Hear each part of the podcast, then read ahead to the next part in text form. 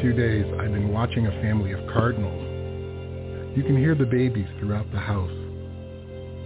Watching them makes me think about being a parent and raising my own children.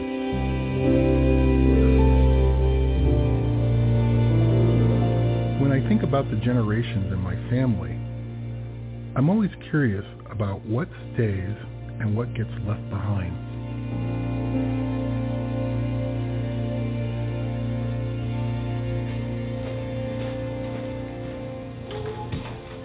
Hello.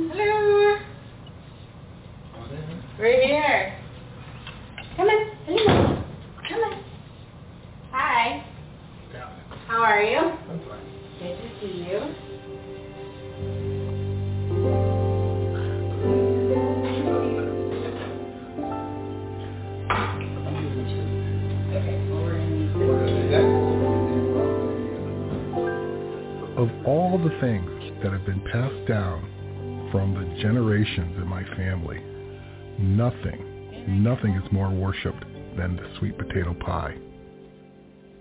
Some of my favorite memories is coming home to the smell of that pie. She never used a measuring cup, so I don't know how she did it.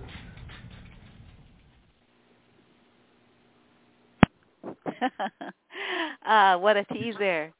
Um, good morning and welcome to Wanda's Picks, the Black Arts and Cultural Program of the African Sisters Media Network. And that was 12 Ingredients, one of the films, feature films, um, uh, short that's a part of the Legacy Film Festival on Aging, the 10th annual at that. And that film, which is that um, that film is a part of this program, uh, May 24th through 31st, and it's all virtual. So we have on the air the director and one of the subjects in the film, or the subject in the film, um, his daughter, Adele Hampton. Uh, so Sam Hampton is director with Adele. Good morning. Thank you so much for joining us. Good morning. morning. Thanks Oh, for I just us. love that. I'm so happy you sent me that clip. Um, the beautiful birds. Your, you know, I mean, your cinematography is just outstanding. It's so beautiful. Thank you. Um, I actually did the cinematography as well as um, writing the story. Um, easy story to write um, because it's just you know it's just our family and that's kind of how we how we interact and how we how we you know just uh, relate to each other. Mm, mhm. Yeah, yeah, you and your daughter cooking this pie, making this pie. And and you know, it's so funny before I I I saw the end of the film, I saw the the, the name and I'm like, are they going to tell us how to how they made it? You know, these 12 ingredients. Like how do you bake this kind of pie and and then and then you know sort of weaving it through the generations. I mean, what a wonderful metaphor. And you also do the art. Like there are these look like watercolors. Are there watercolors? Yeah. Um, actually, it's it's just a um, a uh, software program. Um, the uh, I took images and the software manipulates it so it, it looks like a watercolor, but it's just basic graphics. Oh. Oh well. Hey, who would Yeah. have known? It's so beautiful. Yeah. yeah, it, it worked out. It actually worked out very well. Um, I, I was trying to get the right uh, color tones that um, would represent, you know, the color of the pie, and uh, you know, the color of who we are, and you know, also the if you know anything about the South and Alabama, you know, you have that Mhm. red clay. So it all kind of Mhm. Um, that the color was a theme and a, a character in the film. Mhm. Right. Even even in like the cinnamon and the allspice and the nutmeg, that's got that same kind of hue as well. Yeah. Even yep, the brown sugar a little bit. Yeah. Mm, mhm. Yeah. And then Adele, was it was it, you know, hard for your dad to get you to come over and bake that pie? You know? Because I you all really have there are a lot of steps to it. I love that pie so much. I will eat that pie for breakfast, lunch, and dinner. Um, So there was no no bribery needed, no no nothing. wow, yeah, what a wonderful story uh, about your family and your mom. Oh my goodness. And it's a migration story too. Really, Yeah. really beautiful. And yes, yes, I do know about the South. I'm a Southerner. I was born in New Orleans, so Oh, okay. mhm, know about that red clay. I don't know. I mean, all all different geographies have their the different look of the soil, but um, mhm. and I was also thinking about um, uh, red clay in certain parts of the African diaspora. Um, in Senegal, the uh, the earth is is that reddish reddish kind of color. Yeah. So uh, yeah, yeah. So I want to read your bios, and then we can talk more about your mom and this wonderful work and and the ingredients, you know, that that create, you know, this wonderful legacy that that you share with your daughter, who is creating her own legacy. um, Sam Hampton is an award-winning documentary filmmaker and co-founder of Docs in Progress, a Maryland nonprofit that fosters a community for documentary filmmakers. Sam's films have been screened at the Library of Congress, National Museum of Women in the Arts, um, Cornell Cinema, and the Chautauqua Institution, and numerous national film festivals. Which which film is Twelve Ingredients for you? Uh, 12 ingredients have been shown in a few places. Um, it's it's been out actually for about a year. Um, okay, so it's new. The, Mhm. uh, this film was at the Washington D.C. International Film Festival. Um, it was in the San Francisco Black Film Festival, uh, Oh. Montgomery Montgomery Alabama Film Festival, Mhm. uh, Alexandria Alexandria Virginia Film Festival. It's been in a lot of places, um, um, upstate New York. So it's been to about at this point, um, including the uh, Legacy Film Festival on, on on aging. I would say we're probably up to about 16 film festivals for this little film. Oh my! Wow, wow! Sixteen. That's amazing. So did you you shoot this film um, before COVID started, or or was this um, some of your Yeah, like what? this was Okay. well. Yeah, this was well before COVID. Uh, um, yeah, the timing was perfect. Um, I've actually been wanting to make this film for a very long time. Um, uh, just the uh, my my mom died in the spring. She died in April, and it seemed like every Oh. April I I wanted to like make this film, and so I finally had the time to do it. And um, uh, Adele and I were were in the same town. We were in D.C. at the time. We, we actually were both in Seattle right now. so uh, uh, we we if you uh, talking about migration, we went from Alabama to uh, we, to New York to D.C. and now we're way over here in the Pacific Northwest. Um, but uh, uh, it was really important for me to uh, make this film when I did um, in the springtime in April of I think it was was it nineteen was it 2018 or 2019 I can't remember. It's 2019. Okay, yeah. Ah, nice, nice. Oh, that's really wonderful. Yeah, when I I saw the April, it's like, oh, and it's May, and you know we're celebrating mothers this weekend, but you know mothers are supposed to be celebrated throughout out the year. Mhm. Yeah, but it's perfect perfect time for us to be talking about it, the weekend of Mother's Day. Um how long how long has your mother been um had since she transitioned?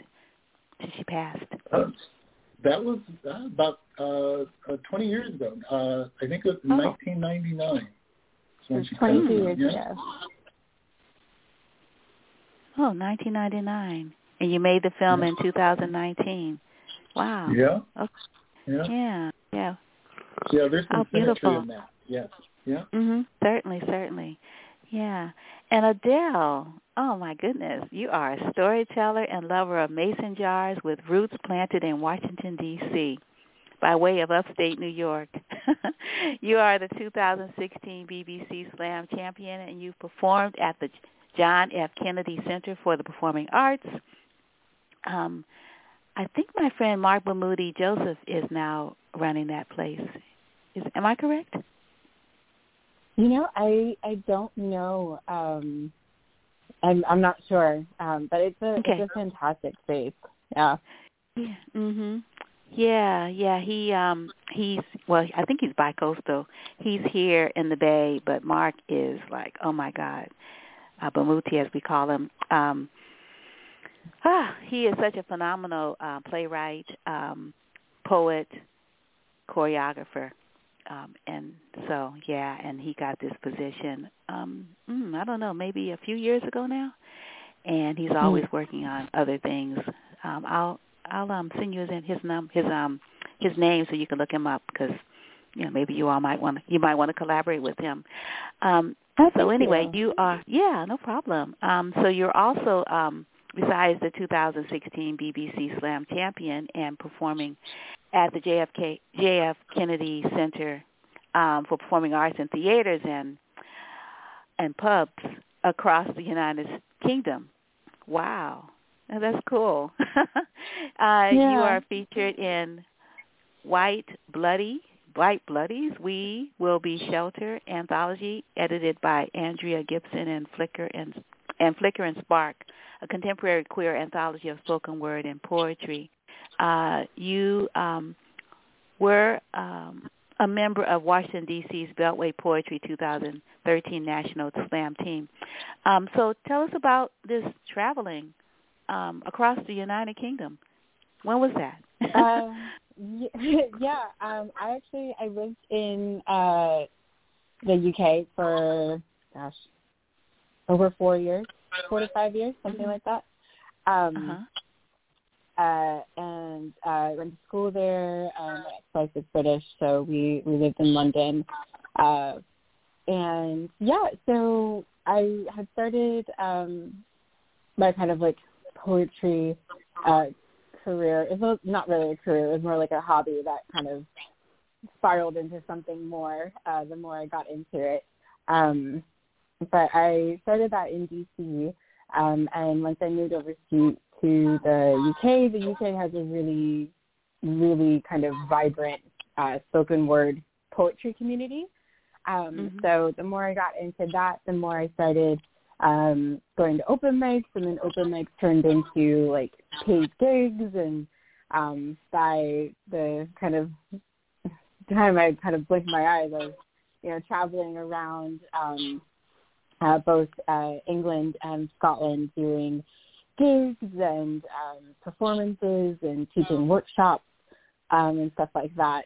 Um, also, while maintaining a full time job, so I would take the train uh, for like a nighttime gig and then spend the night in whatever city that was, and then take the train in in the morning to get to work on time.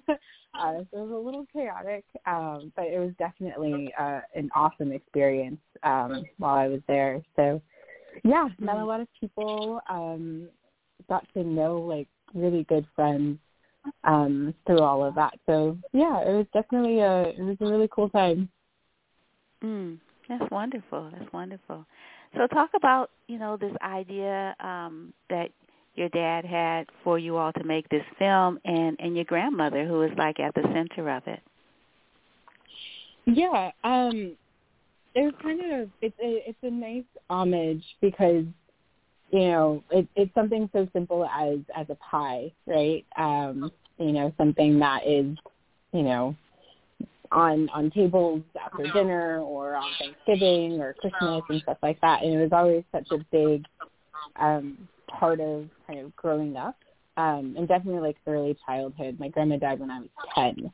Um, so Mhm. definitely all those kind of like formative memory years are all around like food, um, especially when it comes to her. So it's not just, you know, the pie, it's the, you know, the chicken that comes with it, the fried pork chops that come with it, the, like all of those, all of those, um, things that were kind of just fed to me when I was younger, um, have really kind of made an impact on my life and my memory um, and so it was really cool to kind of spend some dedicated time um, really focusing on kind of like deconstructing this pie and what it actually means um, to our family. So it was really it was really really cool um, to really kind of experience my grandmother through the baking of the pie, which was really mm-hmm. really it was a really nice experience.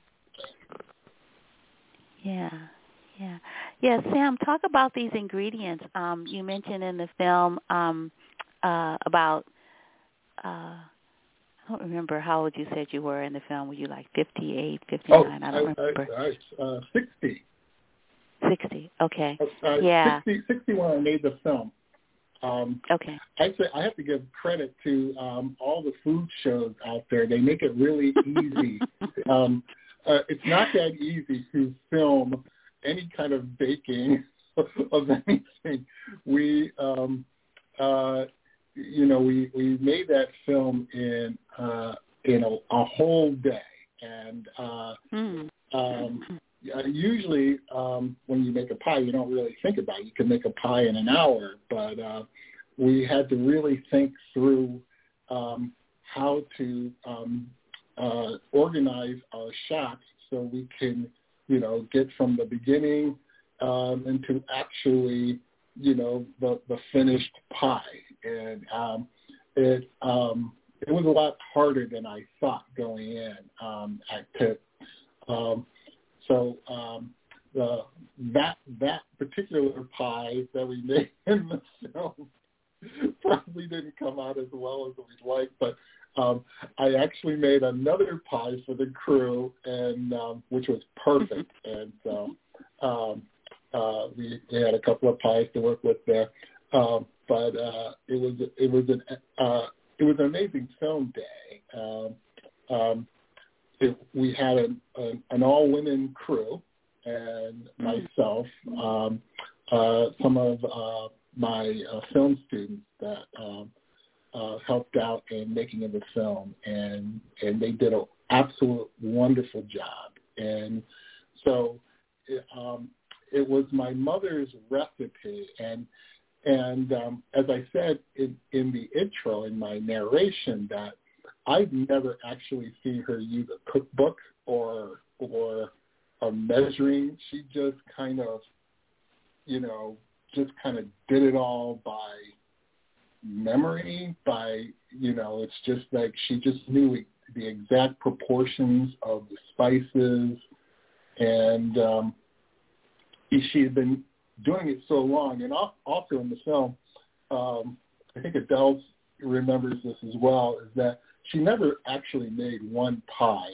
Um, she usually would make like six or seven at a time, and mm-hmm. um, and she would give them out to um, you know her her church members, and um, it was just kind of a ritual that you you would always share these pies, and so you know, after a day at church, they would settle down in the in the church basement and just have all of this food, just amazing spread. Um, so it, I, I've never seen her make just one pie. It was always like a bunch of pies. mm, mhm. Yeah, yeah. And but I just sort of think about the whole idea of, um, you know, the crust. You know, the holding. It's almost like holding the family. Like, you know, you all are the ingredients, you know, and then you've got this this shell and and you don't have to even make the shell. The, the shell is kind of created by um you know, the environment as well as you know, being citizens of this country. I mean, there's some things that are ingredients in the shell that we have nothing to do with. It just it's just we're in it. right. Um, you know, no, but how right. we show up and what we what we add to it, you know, our own flavor, you know, sort of makes it, you know, sort of original and and really powerful. So I was wondering if you could, you know, um, talk about. I mean, you have some really wonderful, uh, you know, archival clips and photographs and yeah. Why don't you and Adele, you know, sort of talk about those ingredients you know, that are unique to your family. I mean, I love the clip yeah. with your mom. It's like, whoa, that's heck of cool. Yeah, yeah. Um, my uh, you know, Adele has her memories of her grandmother. I have my memories Mhm. of my mom and my Right. grandfather. Um, Mm. uh, growing Right.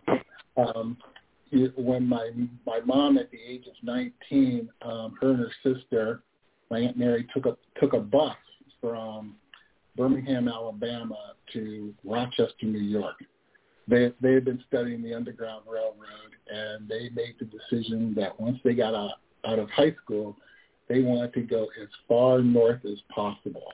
And they, I, I don't know if they had a plan to go to Canada, but they got as far as Rochester, New York. And if you know anything about the Underground Railroad, that's actually where um, the railroad ended, and and slaves took the boat over Lake uh, across Lake Ontario into Toronto into Canada. Um, so um, she, you know, had her her life in Rochester, New York, and every summer we would make these trips um, down south, and um, and that's really when I spent a lot of time um, um, with my grandfather, uh, Sammy Shine. Uh, I was named after my grandfather, and he was a uh, you know big big guy who who worked in the steel mills, and um, and I I I always have you know my memories of him and my mom sitting on the porch and and um, you know just kind of doing those summer things and playing in the red clay and that kind of stuff and um, I um, I'm not quite sure where where all the photographs, but we we just had uh, when my mother passed, and you know, I discovered that we had all these photos from um, that time. It was probably in the, the 50s or 60s um, of uh, my grandfather and my mom, um, you know, doing things in, in Birmingham. So I had those photos, and um, I just thought they would be perfect for the film. So I used that. And uh, my mother was uh, somewhat of an activist. Uh, she was a civil rights leader in Rochester. Um, she belonged to uh, uh, some activist groups like CORE, Congress for Racial Equality, and um, she started a uh, nonprofit organization. She started a Big Brother Big Sister program in the 60s, and um, actually had some promotional films for that um, that was done in like six black and white 16 millimeter. So I, I, um, you know, that's the only, you know, film or record of my mom, you know, doing something. So I, I um, had to have that converted for the film, and so you actually get to see my mom and her.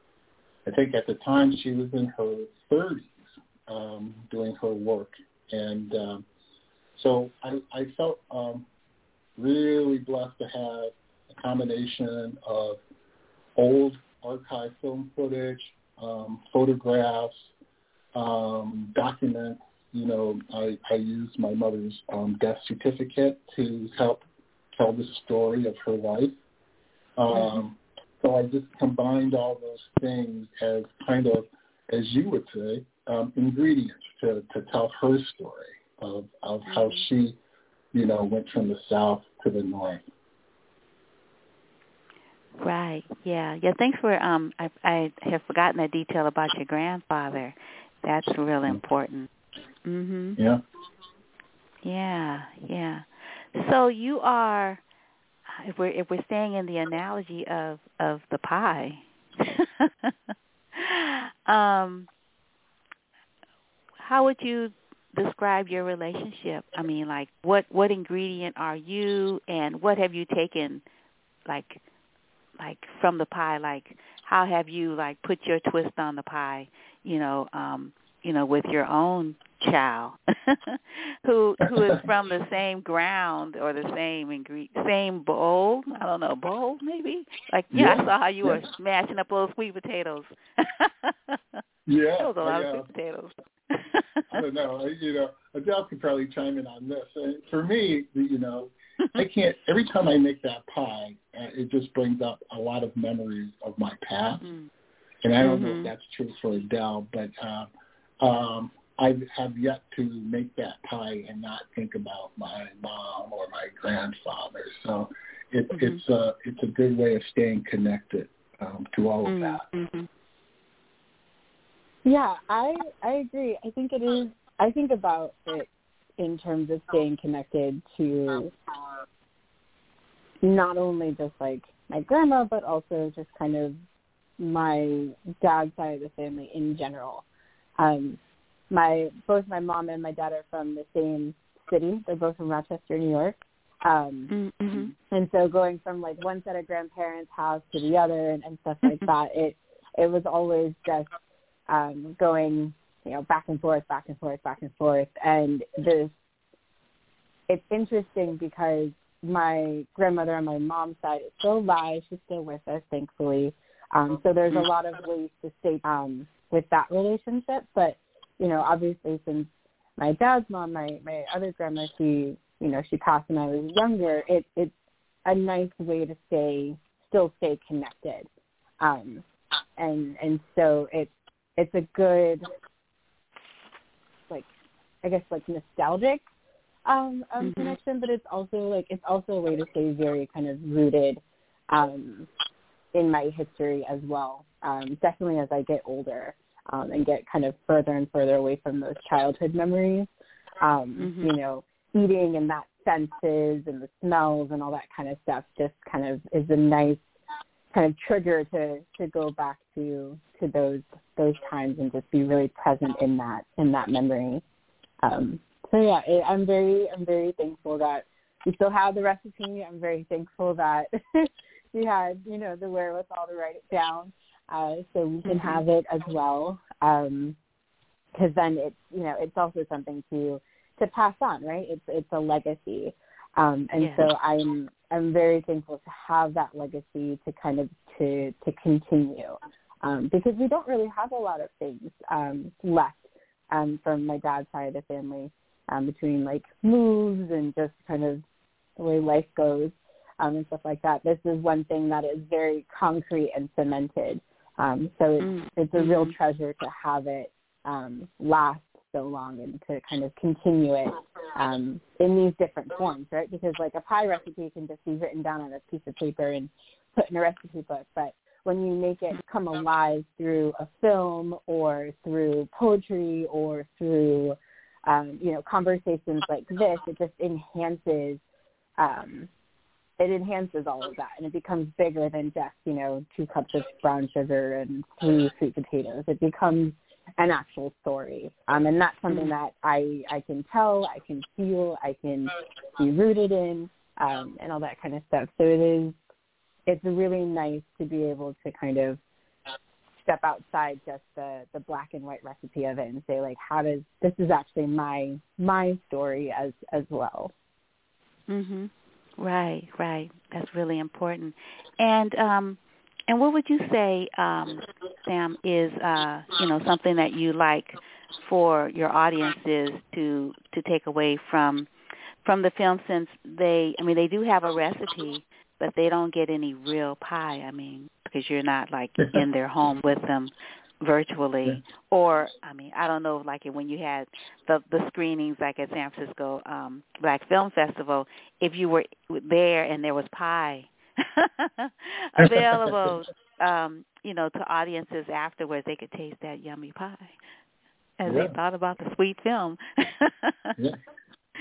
well you know it is um as the metaphor goes it's a it's a slice of black life you know and mm-hmm. you know and i think it's it's it's a snapshot of who we are you know as a people mm-hmm. you know this is one of many many stories um, and I, I really don't think um, you can tell these kinds of stories enough. But I do think for all audiences really to to have that kind of uh, insight into this, you know, one family's history um, um, is just something that I think needs to be shared. You know, just like a pie. You know, something that mm-hmm. you share. So that's that's kind of part of the thinking in, in making the, the film.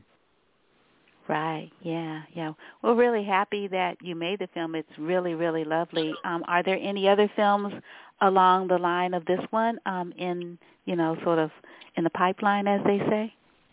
Any more family Uh, family stories coming up? Uh, no, um, actually, the very, very first um, film I ever made when I was attempting to be a filmmaker was about my mom. It's called My Mother's Mm. Journey, and it's an hour-long film that actually it's all about my mom and her life and how she came Mm. from Alabama to Rochester. Um, Mhm. So uh, you can, you know, go to my website, Hampton Films, and you can look it up. And if you're interested, you can see it. Uh, Mhm. But it, it really does um, tell the story of the, the black migration and her struggles, you know, um, becoming kind of a whole self. Oh wow! Oh, thank you. Yes, I would love to see that film as well. Ah, and and so I, I want to let our audiences know again that um, we're speaking to uh, Sam Hampton and his daughter Adele Hampton about uh, their film uh, Twelve Ingredients, and it is a part of the Legacy Film Festival on Aging. Um, it's gonna go live on May 24th through 31st. However, tickets are available now, and uh, and it's really reasonable. Um, eight dollars per program, and your film is a part of a program called Legacy Shorts: Fresh Views uh, of Later Life, and uh, and the website for the uh, Legacy Film Festival is Legacy Film Festival on Aging.org, and uh, yeah, so you definitely want to see this wonderful film. And um, I don't know if you have prepared a poem for us, Adele. We're kind of like out of time, but if you have a poem, did you prepare something for us today? Because I kind of put in a request. but it's not, yeah. Yeah, no, no. I actually, um, I wrote a few years ago. I actually did write a poem about my grandmother, so um, I Oh, can lovely. I can read it. Uh-huh. Yeah. Someone let Um, Sandra. Sandra, I I'm I see you. We'll be with you shortly. Go ahead. okay. Um, it's a three minute poem, so I I'll just uh, let you know that it's called Cooking Lessons. Okay. Um, here it goes. I wish I could say the word baby like my grandmother. Thick thighs in front of the oven, pies the result of heavy working arms. I learned how to cook sitting on her lap. My grandmother's soul traveled where her battered knees couldn't take her. Into the freezer, up over stovetop burners, into frying pans and pots. She could make water boil without using her legs. So now the only way I know how to make string beans and mashed potatoes is resting on my backside. Good food meant I wasn't allowed to leave the table until everything was gone. This is how I learned to clean my plate. Liz Hampton smelled like lavender. Not the kind found in pretty bottles and boutique windows meant for the wives of rich husbands. Hers came unmarked, thick and pungent. A heavy lotion and a short, round, off-purple colored case with a silver top screwed on so tight you needed the Lord's hands to loosen the lid. I wonder if my father ever found those containers in that clear box under her bed, ready for a use that never came one Sunday morning, cluttered with cerulean clips to hide the bald patches and broken pieces of hot combs, the smell of burning still wafting, fresh on their teeth, the screams, squirms, and calls upon Jesus to make the pain stop. This is how I learned to be beautiful. Some people say that the home is where you lay your hat, but with Miss Liz, it seemed more often than not that hearts should be placed on heads instead because my grandmother's home thumped alongside the beat of God's drums. Low and soulful, her chest pumped holy work songs to rhythm footsteps as the Almighty pulled trains over faraway tracks to the promised land. This is how I learned to pray at times. I find myself scanning my reflection for the traits strangers say we share, but it never seems as if her teeth smile back. So instead, I peek beneath my lungs. Diaphragm rising, I find her there bearing the weight of my inhale. She promises to never holds my breath and tells me to go on and speak. Child, we have come too far to be quiet. This is how I learned to be loud. Fifth grade is too young to go to funerals, so I never got to see the church roof sway after they lowered her in the ground. And sometimes I sing Amazing Grace in the shower so I can pretend that I held hands with blood and faith family as we opened our throats to saline tribute. I don't have the money for brown sugar or sweet potatoes, and Sundays are now reserved for lazy limbs and farmers markets, but when I walk past lavender bushels, I see project housing and a motorized wheelchair. I see arms strong enough to hold up babies and Bibles, but thick legs too weak to walk into kitchens. I see cooking lessons and a righteous jawline. The end. Oh, wow. That's so beautiful. Thank you. Yeah, thank you so much. Oh, wow, that was really beautiful. Um, yeah, I think you wrote it after your grandmother had passed. If I if I you said four years ago, yeah. I think. Okay. Mm-hmm. Yeah. Yes, I did. Yeah. So, Dad, what do you think? Yeah. I'm sure it stirred up some wonderful memories. Yeah, well, you know, I've heard that poem many times, and uh, it's it's beautiful, and and uh, it's it's accurate. Um, that that's mom. That's my mom. Yeah. Wow, wow. Well, this this interview has been too short, so we'll have to have you on again. but congratulations for for your 16th um, film festival with this wonderful um, film, 12 Ingredients, and uh, Adele. Um, yeah, we'll have to have you on just with you to talk about your writing and your journalism and your art. But thank you both so much for joining us. Um, it's been really a pleasure speaking to you. Thank sure. you so Thanks much. again for having us. Uh, oh, you're quite welcome. Peace and blessings. All right. Bye-bye. Bye.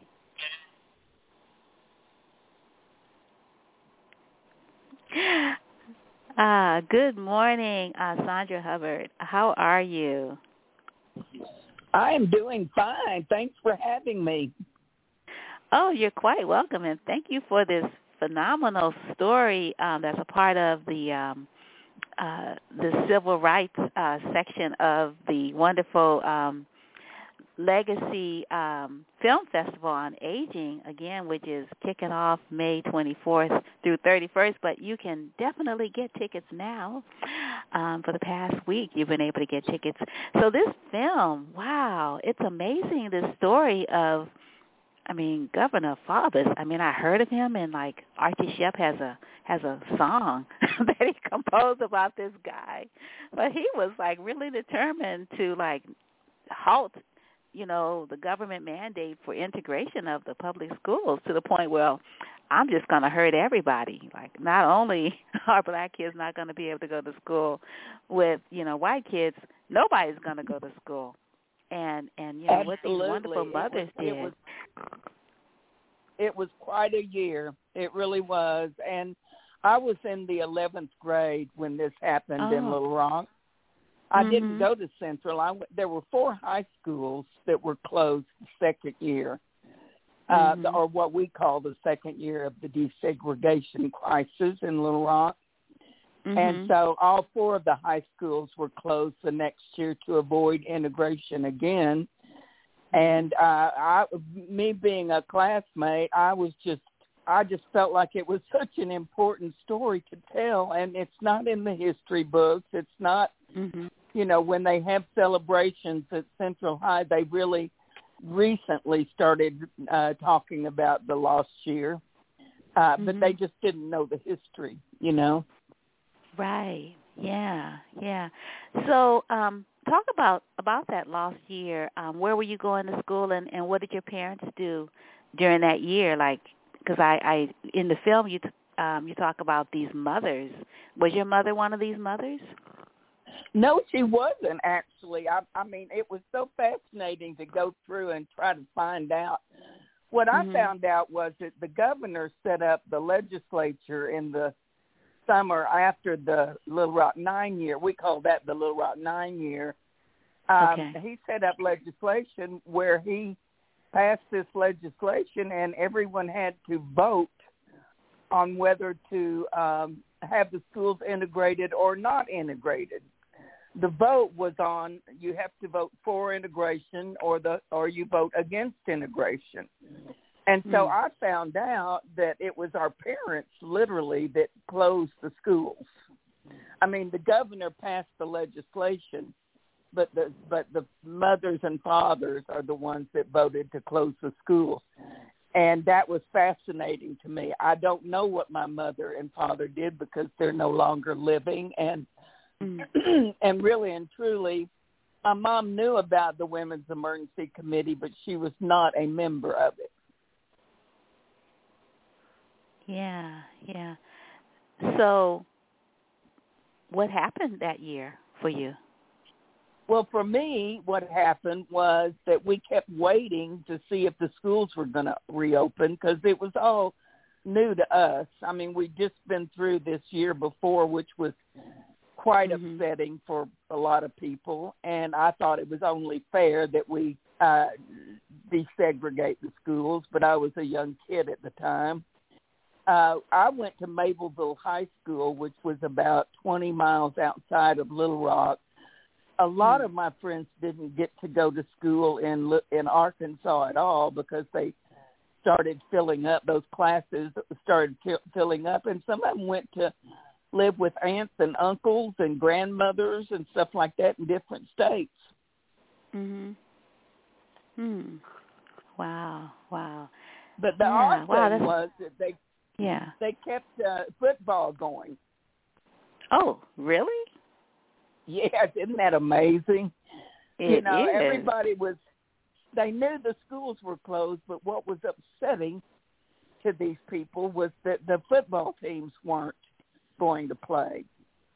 And so the governor, the governor Faubus agreed that they should continue to have a season.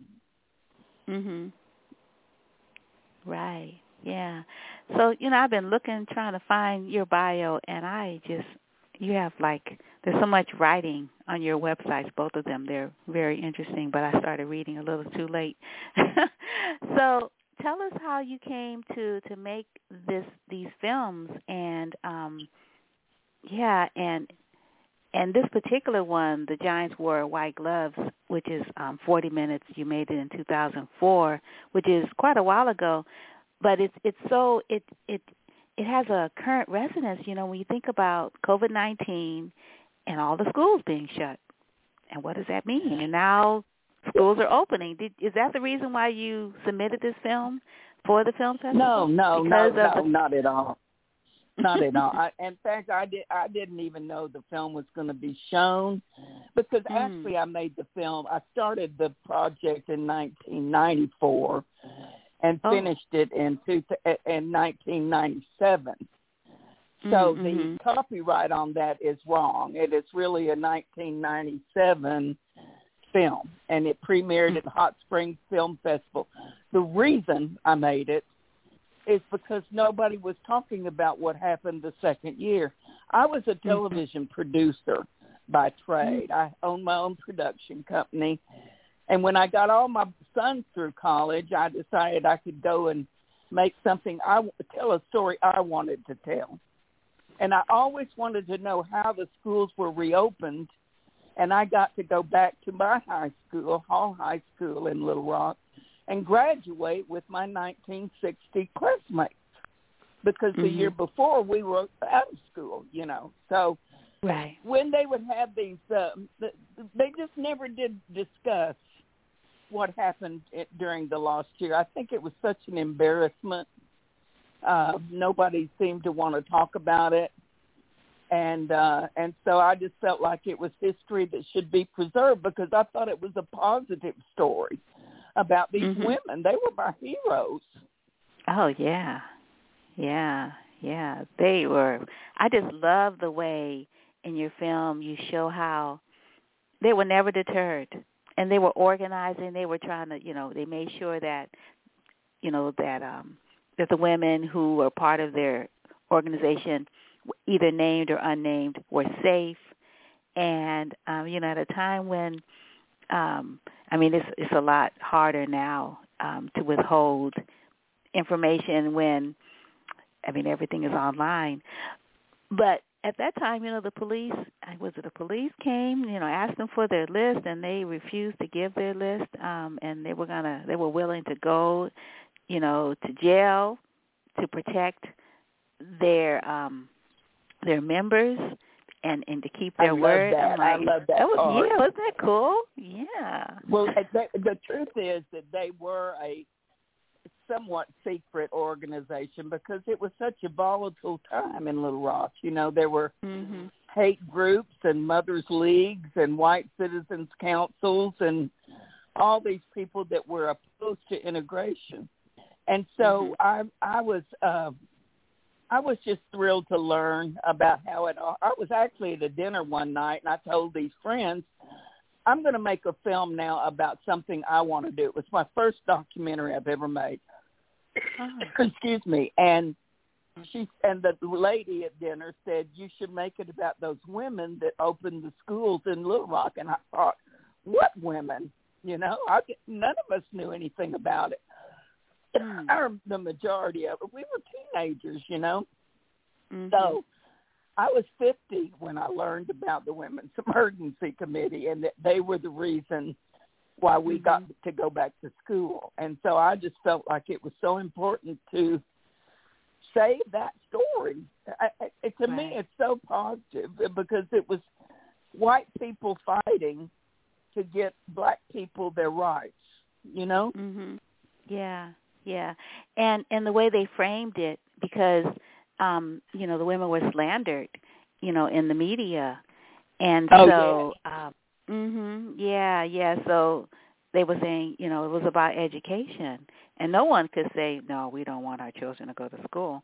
Um yeah.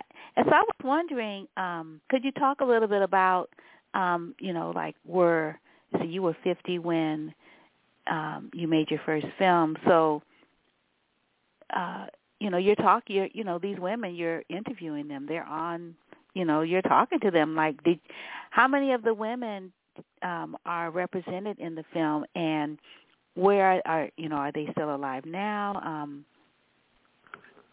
Oh, oh yeah. No, they've all passed away. As far as I Mm. know, uh mhm I moved to Fayetteville about in 2008, so I've kind of lost track of all of that. But the women's, let me finish telling you about the women's um, membership list. They would move that. Okay. It was in a, a shoebox.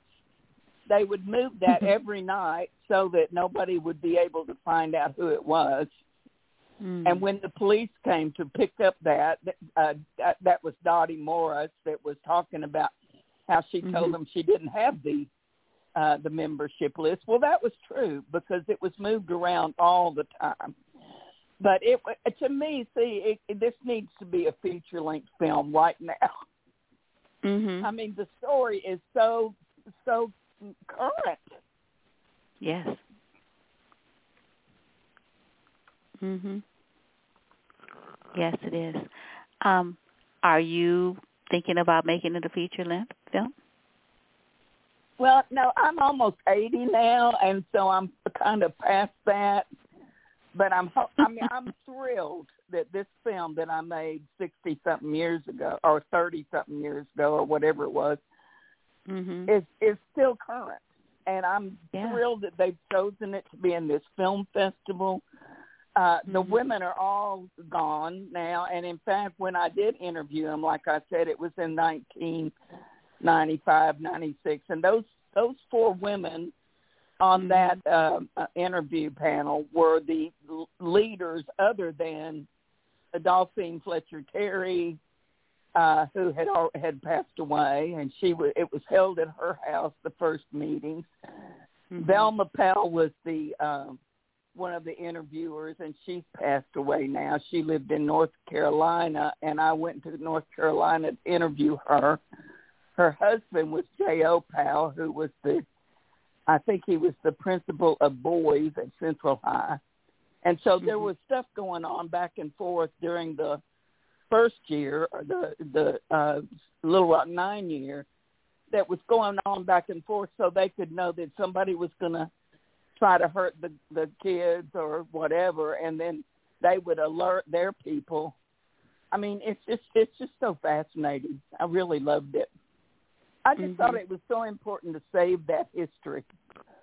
Oh, definitely, definitely, yeah. Because you know, I've I've never heard of it. Um, you know, definitely, No, you know, I've heard of the Little. Rock Nine, but nothing about. I mean, it, it's it's just really. um I don't know. I think it's important to know about you know what what our allies are doing uh, because you know one would think there were no good white people. you know. um Well, no, Uh, there in Little Rock. true. Mhm. That's why I wanted to tell the story so badly because to me, Little Rock got a really bad reputation during the Little Rock nine year. And then Mhm. here we come back to the next year, and these women came forward and fought diligently, and they got it re they got it turned around. So we got to go back to school. That's Mhm. important to me. And the fact, and they they only had white members of the Women's Emergency Committee because if there were any black people involved, they would have had a lot of people not join just because of the Mhm. time of the of the history, you know. And so Right. they met with they they would meet with Daisy Bates, and uh, one of the ladies was telling me that she'd she'd get in the car and get down on the floor and put a had a scarf on, and they would drive somewhere, and she would tell them her information, and then it would go back to the Women's Emergency Committee, and they do whatever they could. Hmm. Wow. Yeah. Yeah. I think it's so fascinating. I, I really do. Mhm. Yeah, yeah, and then and then you know, um, you know, sort of the uh the military ec- uh escorts and and you know, sort of ignoring what the government the you know, the president is saying. I mean, Governor Flautas, Flautas is just like, wow, wow. And then I just love, you know, when the women put on their nice clothes and they went to court. Who was the the really pretty lady that um was one of the four women that you were interviewing? I mean, she didn't even look that she, like she was an elder. Um she had, you know, Uh, no, hair she was, was younger. Yeah, she was Okay. one of the younger mothers, and they Mhm. joined because they could see the writing on the wall about what was going to Mm. happen. You know, mhm. and so and that was Pat House, and Okay. she became the leader of the Women's Emergency Committee. Eventually, Mm-hmm. she's just so bright, but she's. uh I th- I don't know if she's still living or or I talked to her son several years ago, and he Mhm. said that she was very healthy, but she could she couldn't remember anything, Mm, and so mhm. I didn't get to talk to her, and that was like eight years ago or so. But the women's the membership list was then uh when we had this the I guess what I think it was the 40th anniversary in Little Rock of the Terry of the Women's Emergency Committee. Uh, Hillary Clinton was the you know the, the keynote, and during that event, they had um, they had engraved on the side of the Terry Mansion on their solarium the names of all the members. Mm, And now the mhm. Terry Mansion is in disrepair, and we're trying to help them save it and rebuild it. Okay, good. That's good. Yeah, yeah. Um, now, the other mm. film I made, The Lost Year, yes. uh, it tells the story of the students and the and the teachers because the year the schools were closed, the teachers had to sit in in empty classrooms. So they, I mean, because the students were not there, you know. Mm, but they were under contract. And then Governor Faubus was trying to change all of the public school buildings over to private schools, which they didn't let him do that. Mhm. But Governor Faubus was an opportunist. He wanted to be elected again. And that the majority of people back in those days did not want to have us desegregate the schools. Most most of the Mhm. kids didn't care. In fact, they had all kinds of uh, contests about the children. What did you think? And the majority of students at all the high schools said we we don't mind integration. You know, it was Mhm. it was our the generation of our parents really that were Mhm. still Mhm. stuck. But it see it's so current now. Yeah, yeah, yeah, it is. It really is current now, um, you know, with young people, um, you know, sort of taking it to the streets last year and continuing uh, to lift their voices around, um, you know, around equity and, and justice and uh, human rights, you know, for black people. Um, oh, and- absolutely. Mhm. Yeah, yeah, and you know, I just love the way um, you know we we find out what the title means. The Giants wore white gloves, and um, you know how the women would speak on the floor. You know, um, yes. Of of the um, was it the, the assembly? Oh, the um, the legislature. Yeah, the legislature, They right. go the legislature, and they would Mhm. literally turn things around. You know, because of going down there and meeting. Because, as Pat House says in the film, they didn't know what to do with us. We Mhm. were women. We had our, our little hats and our little white gloves, and we, and she was saying we could catch them coming out of the restroom. We could catch them by going on the floor of the Senate, and uh, you know they just did what they had to do, really. And they had quite a few people. I don't know whether you noticed or not, but in the film it keeps showing how many people joined as the film progresses. Everybody had to pay a dollar to be a member. Uh, and you were talking about the police. The police would sit outside the Terry Mansion and write down the the uh, license plates of the women that were in there at a meeting. And some of the women, were, and they were, when they found out about them, their, their husbands would lose their businesses. I mean, you had Mm. to be careful, you know. Mhm. Yeah, yeah. Mhm. Right, right. And then and then the teachers the teachers got fired. Um I mean, Well, they you know, the teachers, yeah, they they actually the teachers weren't fired; they were under contract, mhm. and they were teaching each other classes, uh, as I understand it, because they were just sitting in these empty classrooms. But then they started using them as uh, substitute teachers, Mm, and that's really that's that's in the other the other films about. Um, uh the kind of the history lesson of it all the statistics how many people were put out of school how many people found a school to go to how many didn't you know and uh white kids had transportation so they had an easier time of it than black children Mhm. Right. Yeah, yeah. Yeah, it's um yeah, I, I really, really um like this film and I'm definitely want to see um the other film, The Lost Years. Um sort of um yeah, too bad um you know, it was like a double feature. That would be kind of cool.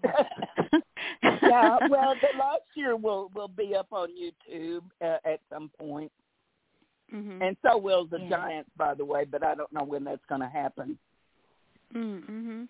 Yeah, yeah. Why don't you give your websites because you have a couple and uh, and tell people what they can find on each one. And I want to let everyone know that uh, the Giants Wore White Gloves is a part of the civil rights programming, and um, and it's a, uh, as all the uh, guests uh, this morning, it's a part of the annual Legacy Film Festival on Aging uh, which begins on May 24th and goes until the 31st. It's presented virtually, and you can get your tickets now, and they are quite reasonable.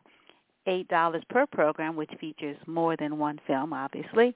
And an all festival pass is a reasonable $50, and because you're going to want to watch all the films, and you can get your passes and tickets uh, and information about the festival at Legacy Film Festival on Aging.org. So yes, can you tell us your um, uh, your websites and what people can find on them? Because they are they are quite a study within themselves. I mean, they're like history books. Your website. well, thank you. Uh, that we we produced a website called the it's thelostyear.com, all one word, all lowercase, and that really is the story. When we gathered, uh, there was a history professor, Dr. Sandra Gordy, who assisted me uh, on this to make sure all the historical information was correct. And so she and I raised money. Excuse me. she and I raised money to um, produce this website. So it's www.thelostyear.com. The other website is uh, www.sandrahubbard, all lowercase, all one word, dot com. And that tells the history of the three films I made. Right. Um, um, so I do think um, we talked about two of them. What's the third film? Oh, it's called Steve's Show. I, I had made, uh, and it's about a dance party that was that preceded uh, American Bandstand and Soul Train. Oh, really? Yeah. There's one that preceded yeah, them. I, I remember American Bandstand, but that was it. That was the beginning for me. Really? Yeah. Huh. Yeah. It's a lot of fun. I just made that. It was the second film I made because I just needed to lighten up a bit. I mean, the the the Lost Year and the Giants Wore White Gloves are very heavy subjects, mm-hmm. you know, and so I just wanted to do a fun one.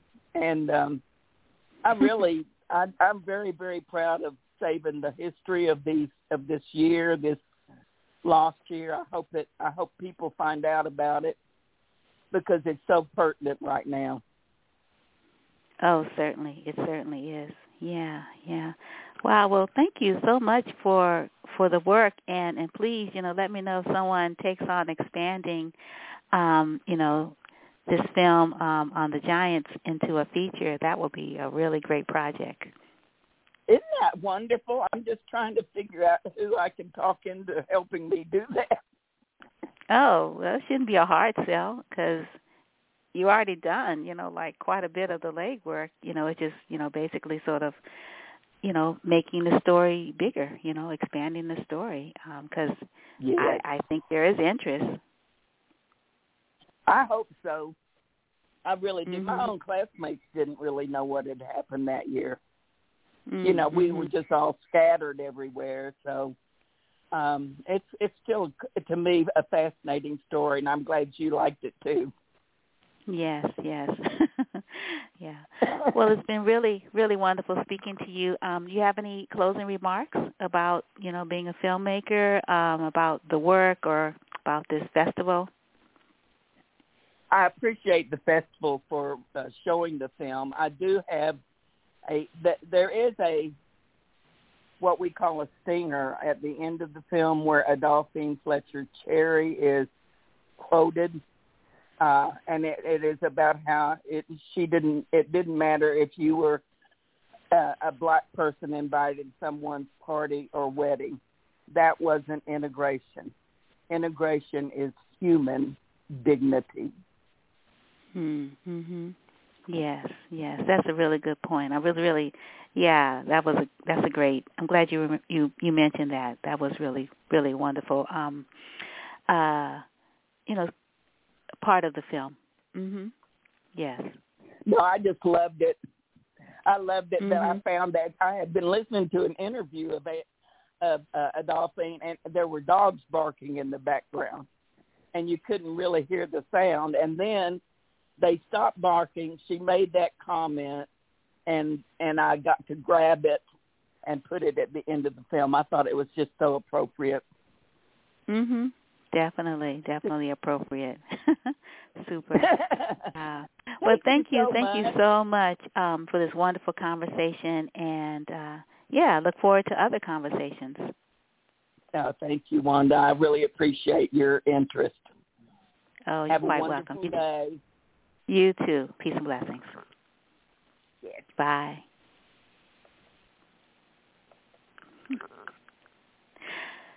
Uh, good morning, David Wild, and your director of Today Was a Good Day, and uh, Kat uh, KaTania, Kat Brown. Um, your mother, you and your mother are, are subjects in the film. Wonderful, wonderful story. Thank you so much, both of you, for joining us.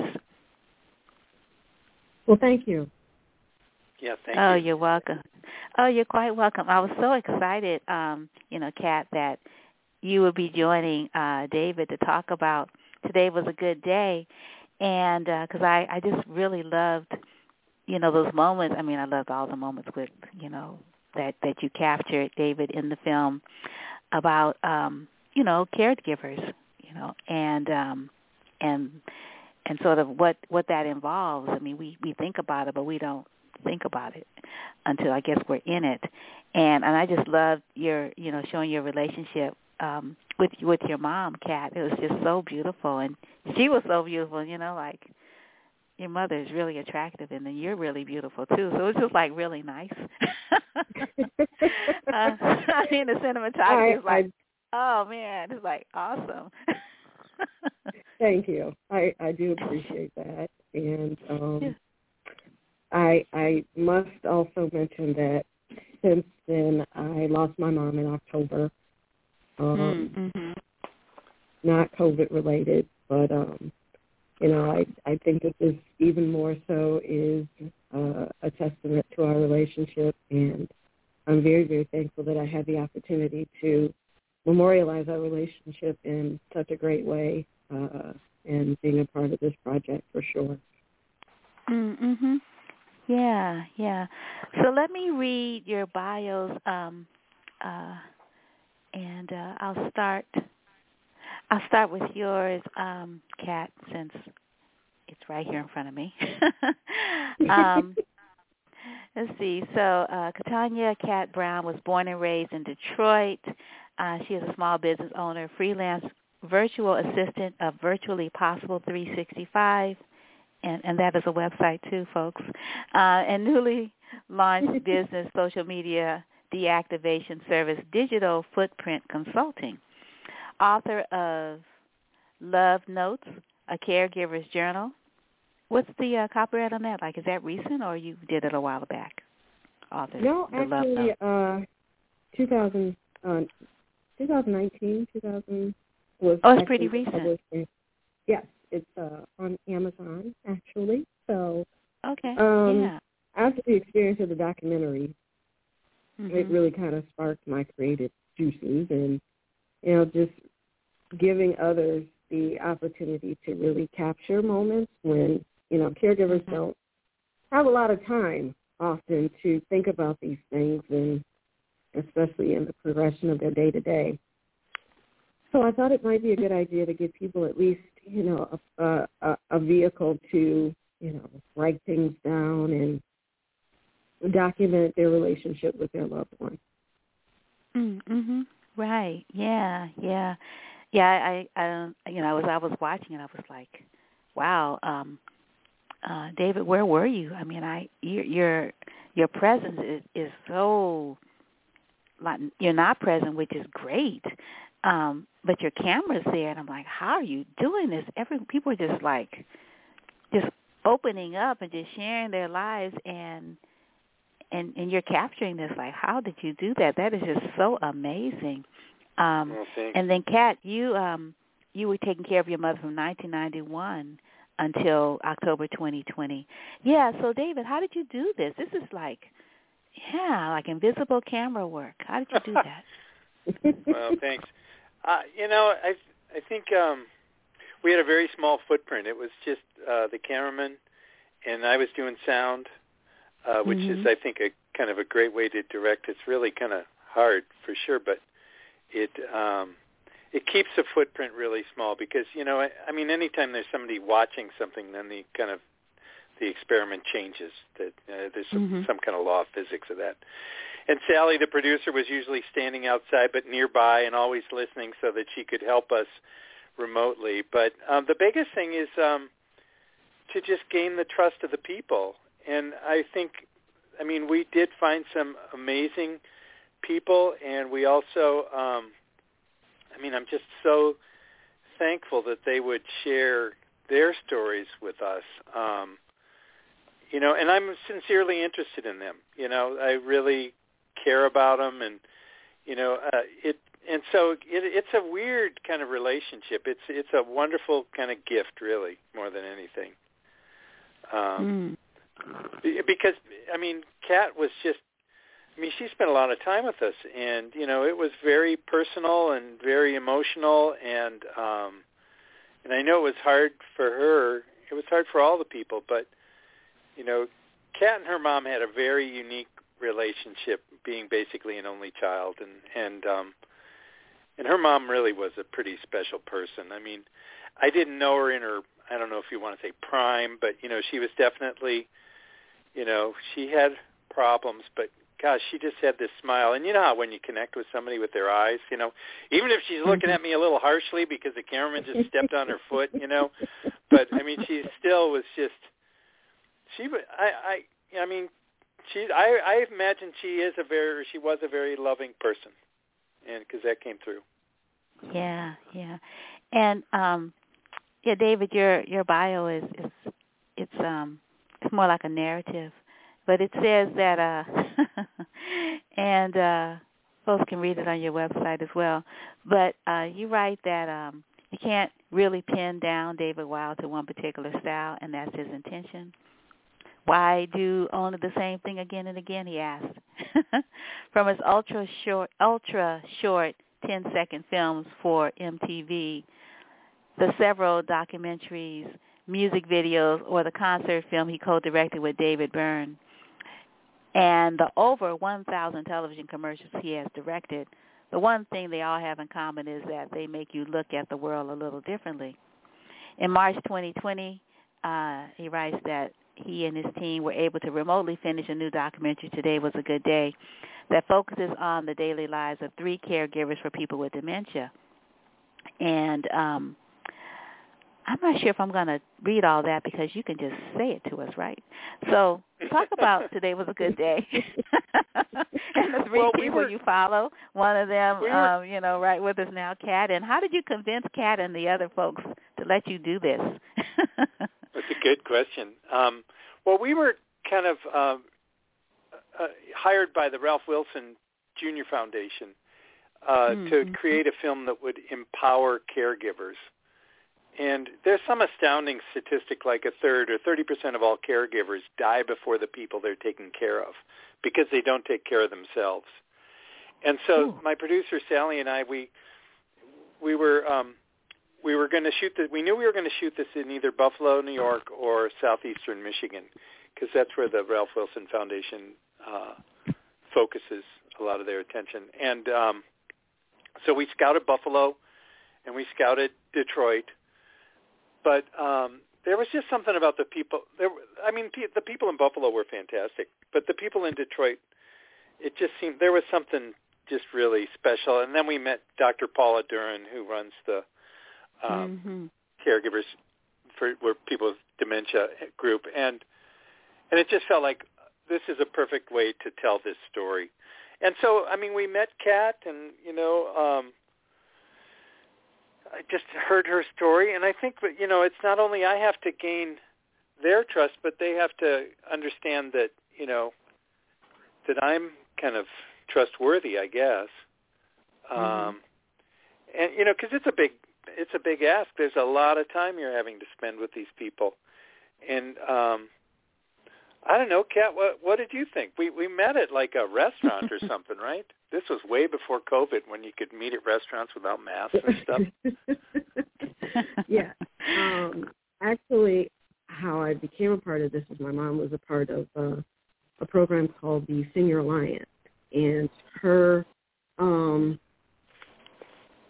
her case coordinator said that there was a documentary uh, that they were looking for participants and would I be interested? And I was like, okay, sure. You know, not thinking you know, anything particular about it, but after kind of corresponding with the producer, I really I enjoyed Sally so much. We had such a great conversation, and um, you know, I as one of my clients is a documentary documentarian. Uh, for you know the one percenters of the world, and she basically can create legacy films for them. And I said, well, I would love that opportunity to have something like that, but I can't afford you know the price tag on that. And then the more I thought about it, I was like, this is a gift. And as David said, it's a gift. It's a gift for me. It's a gift for us. And on the first day that we met, actually, David, we met at my mom's apartment first um, to interview us together. And on the way there, I actually, I think I was, I was profoundly struck by the importance of this moment and that God has placed something in in front of me. And I actually started crying because I was like, this is really something that I will have for the rest of my life. And I didn't know, obviously, at the time that my mom would would be leaving me so soon, but um it's it's a great gift for me to have at this this time in my life for sure. So it wasn't really convincing. It was it was a gift that I was I was in a, a position to receive. Hmm.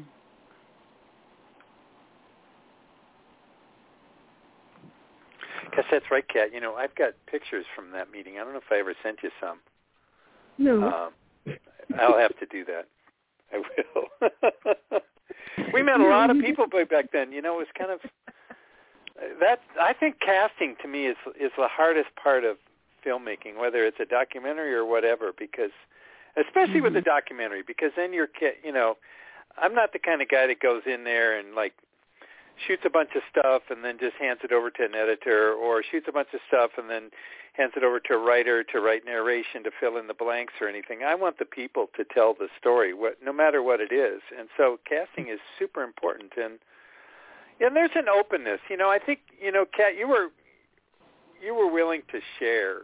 You know, yeah. um, and and that that is it's just that's why I say it's a gift. You know, for somebody to to to trust you like that and and the one thing I got to say about this film is that you know, unlike well some of the other stuff I've worked on, it's um this is it really has I think empowered caregivers because it's been a it's been kind of a tool, and maybe this is true for you too, Kat. But you know, it's every time it screens or every time somebody sees it, then then they come back and they share their story with me or with you, and because everybody has been affected by caregiving. You know, if if they're our age, you know, and they have older parents or whatever, you know, um, they have some kind of experience with it, and and I think sharing your story is like one of the most important things that that a person can do as a human, you know, because then you get to know other people, and you know that vulnerability that you give when you do that is um, it's super valuable. I mean, I, that that's a gift. You know, I keep saying gift. Hmm. Well, it, it is. I mean, it is. Yeah. And mm-hmm. the vulnerability of, you know, sharing your story with someone else is it is empowering and it is also um, it's fulfilling. You know, and it also lets you know you're not alone. Yeah, mm. yeah, and that's really important, don't you think? yeah. Yeah. It is. Yeah.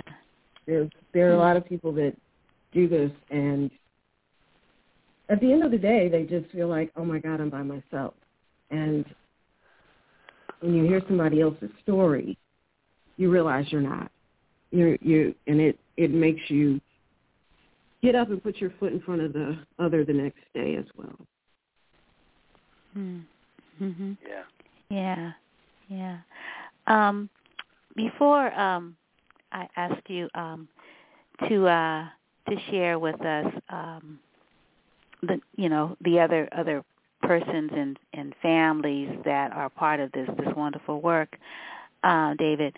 Could you um, could you share a story um, uh, with your mom? It doesn't have to be from the film, um, uh, Kat. Um, yeah, if you could share um, yeah, share share a story with your mom. Um, there were some really wonderful in the wonderful ones in the film, but you know you don't have to stay in the film because you have a whole life to choose from. that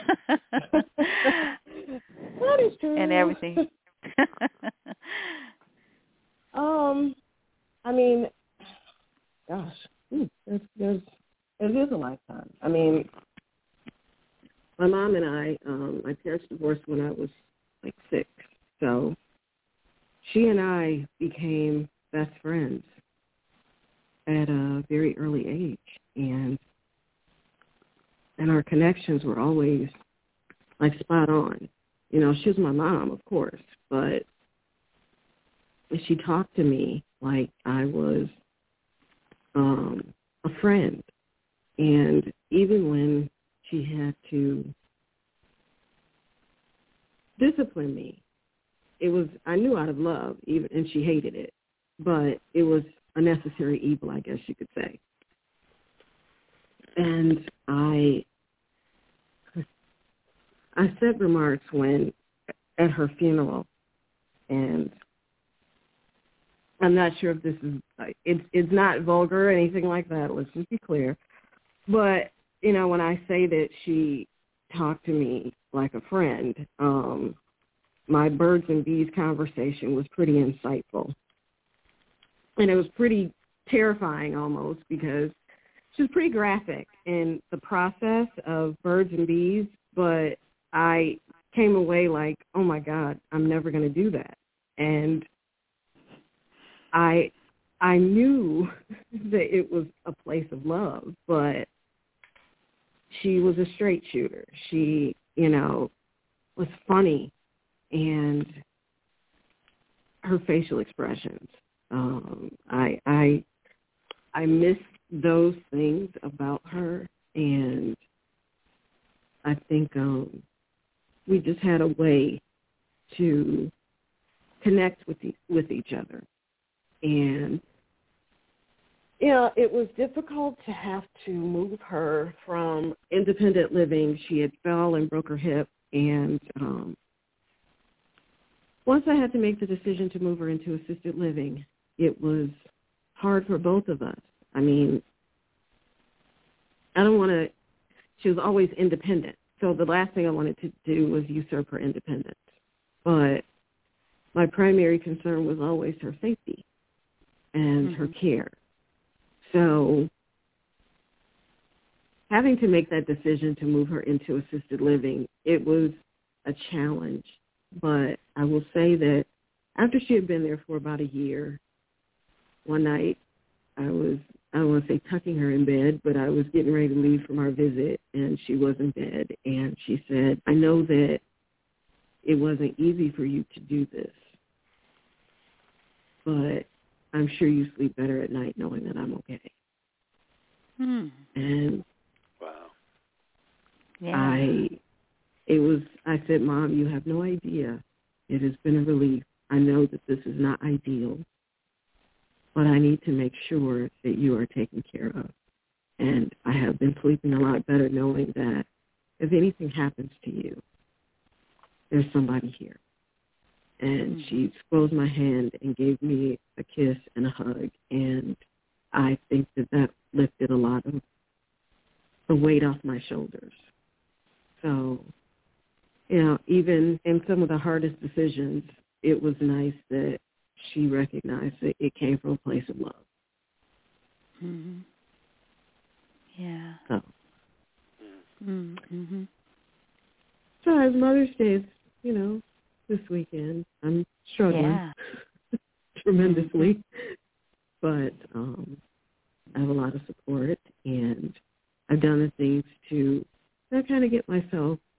I, I don't know if you can prepare for this, but I have a plan in place, and I you know talk to a, a good support group and therapist, and so I'm trying to keep myself mentally as healthy as possible during this this process of of grief and um but this is going to be a hard one. Mm, mhm. Yeah, yeah, yeah. Because um, in in the film, which is really really wonderful, um, because everyone who is um, you know a, a subject in in the work with their their mothers, uh, so interesting. There are they're all mothers, no no fathers. Um, that um, you know, sort of the whole thing around memory. What is memory um, becomes the question because there are there are lots of ways to remember, um, and and lots of ways to know, and you don't know that uh, you know these particular spaces exist until you are confronted with uh, the not knowing the way you the way you're used to being known. So that's that's really interesting, um, and and you you uh, you share that you know Kat with your mom, but then everyone is sort of looking at that question.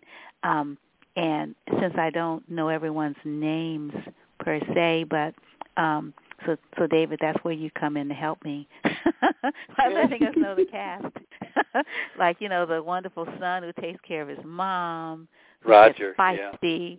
Yeah. yeah, yeah. What's his mom's name? I think Kat, Kat also had an interesting point because she talked about not only did she not want her mom to remember to to to forget who she was, but she wondered what mm-hmm. it was like for her mom to not know who her daughter was, which I thought that mm-hmm. was an you know an interesting kind of um perspective that I hadn't thought of. Yeah, but no, the um, I mean, partially the whole thing, you know, and there are so many different forms of dementia, you know, and I'm no expert, but they, um, you know, the one thing that Dr. Paula keeps mentioning is that it's a brain disease, and they may do things or say things. These people that they they love you, but some of these things, you know, are a little bit kind of frightening, and and that happens to all those people.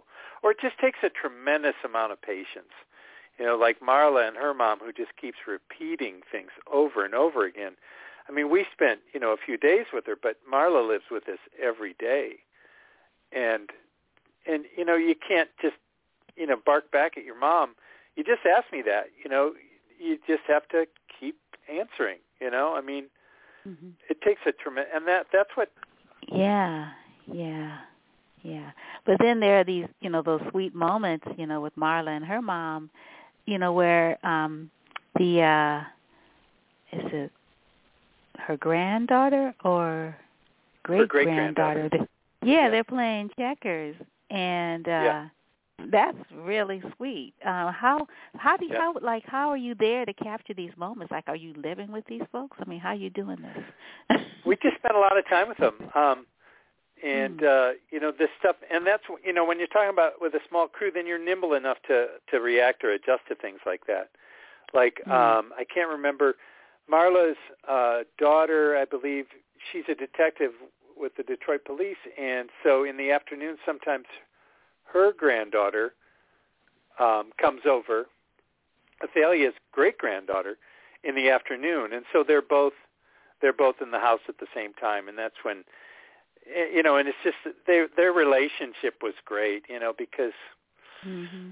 you know you could just see that they loved each other, and I mean, and the rules were very flexible for chess, which the the granddaughter was fine with, you know. So it's just I don't know that you know we were I guess we're lucky. You know, it, it's kind of like fishing. You you study as much as you can, and you kind of try and prepare as much as you can, and get all your tools all together and everything. But then sometimes it's just the weather, or you know what's in the river that day. I mean, it's you know it's it's it, I firmly believe in doing your homework, and um, you know, and I think with with all these people, I tried to learn as much about it, it's kind of it's kind of tough because you know you don't want to like talk too much because you'd like to be filming, you know. So as, as far as like your your research and work that you're doing ahead of time, you know. Mm-hmm. But um, you know, so it's I don't know, but it's really really fun because you never know exactly what's going to happen, you know. So it's it's exciting that way, you know. And mm-hmm. the, the biggest case for me was at one point uh, the executive producer at um, Lafayette American. They were the company that we the work that we worked with in between Ralph Wilson. She'd suggested that you know maybe we give these people GoPros and they could do little video diaries. And so mm. you know we're we're we shot with the people and then we took a break and we gave them these GoPros. And for some right reason, um, uh, Rogers didn't work or something. There, there were some technical things, but I, I'll never forget coming back to Detroit to shoot the second uh, series of um, the the second uh, portion, and watching the GoPro and seeing Kat because Kat's biggest concern, like it says in the film, was whether or not her mom would forget her name, and that happened. And so I'm sitting in this motel room in Detroit watching this video, and I'm going, "Oh my gosh, it happened!" And and so then I knew.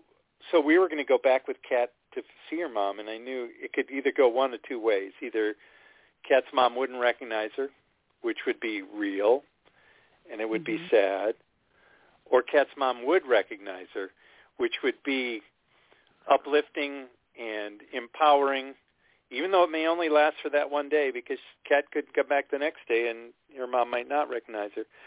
So I was all kind of nervous about how and what would happen when that happened.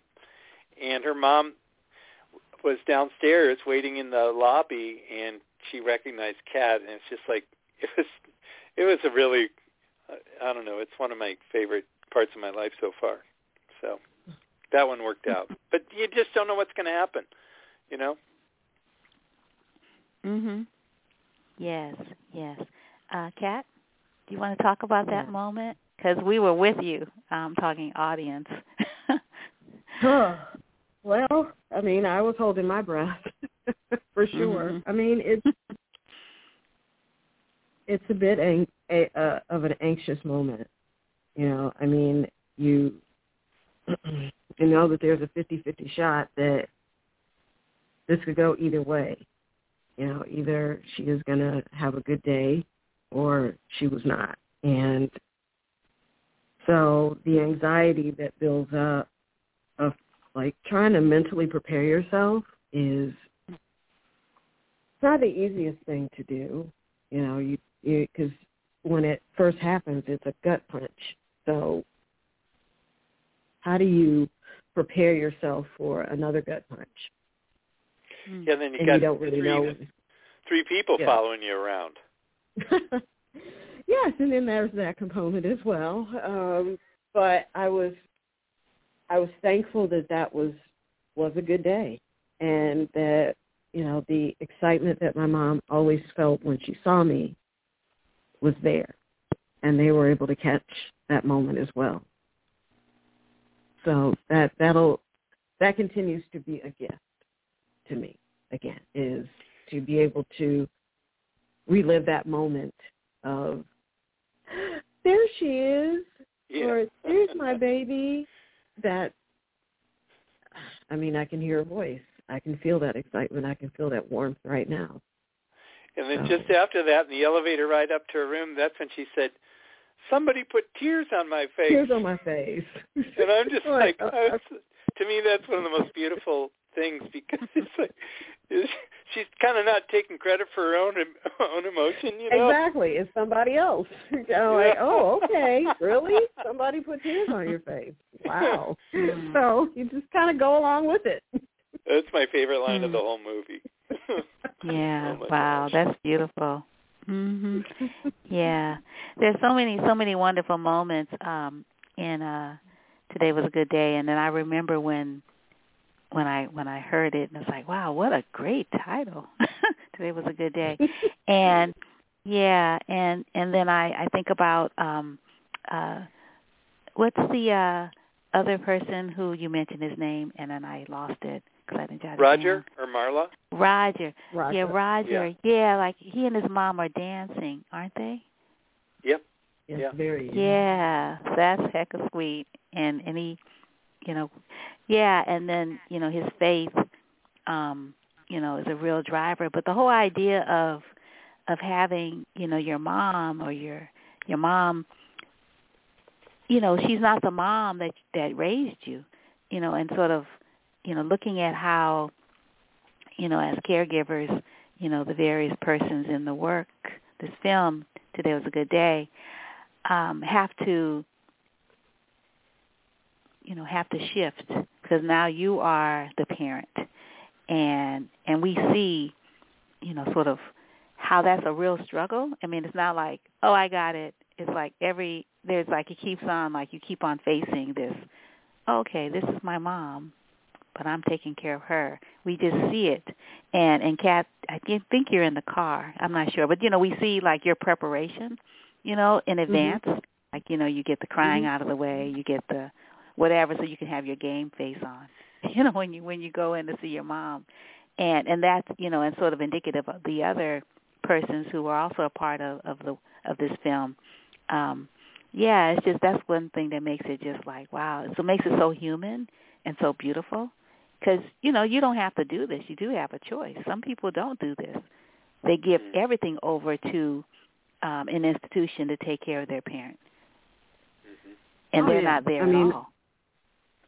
No, the one thing that I I refuse to to do, and this is just a testament to who my mom was. She didn't raise me to be that person. Um, first of all, um,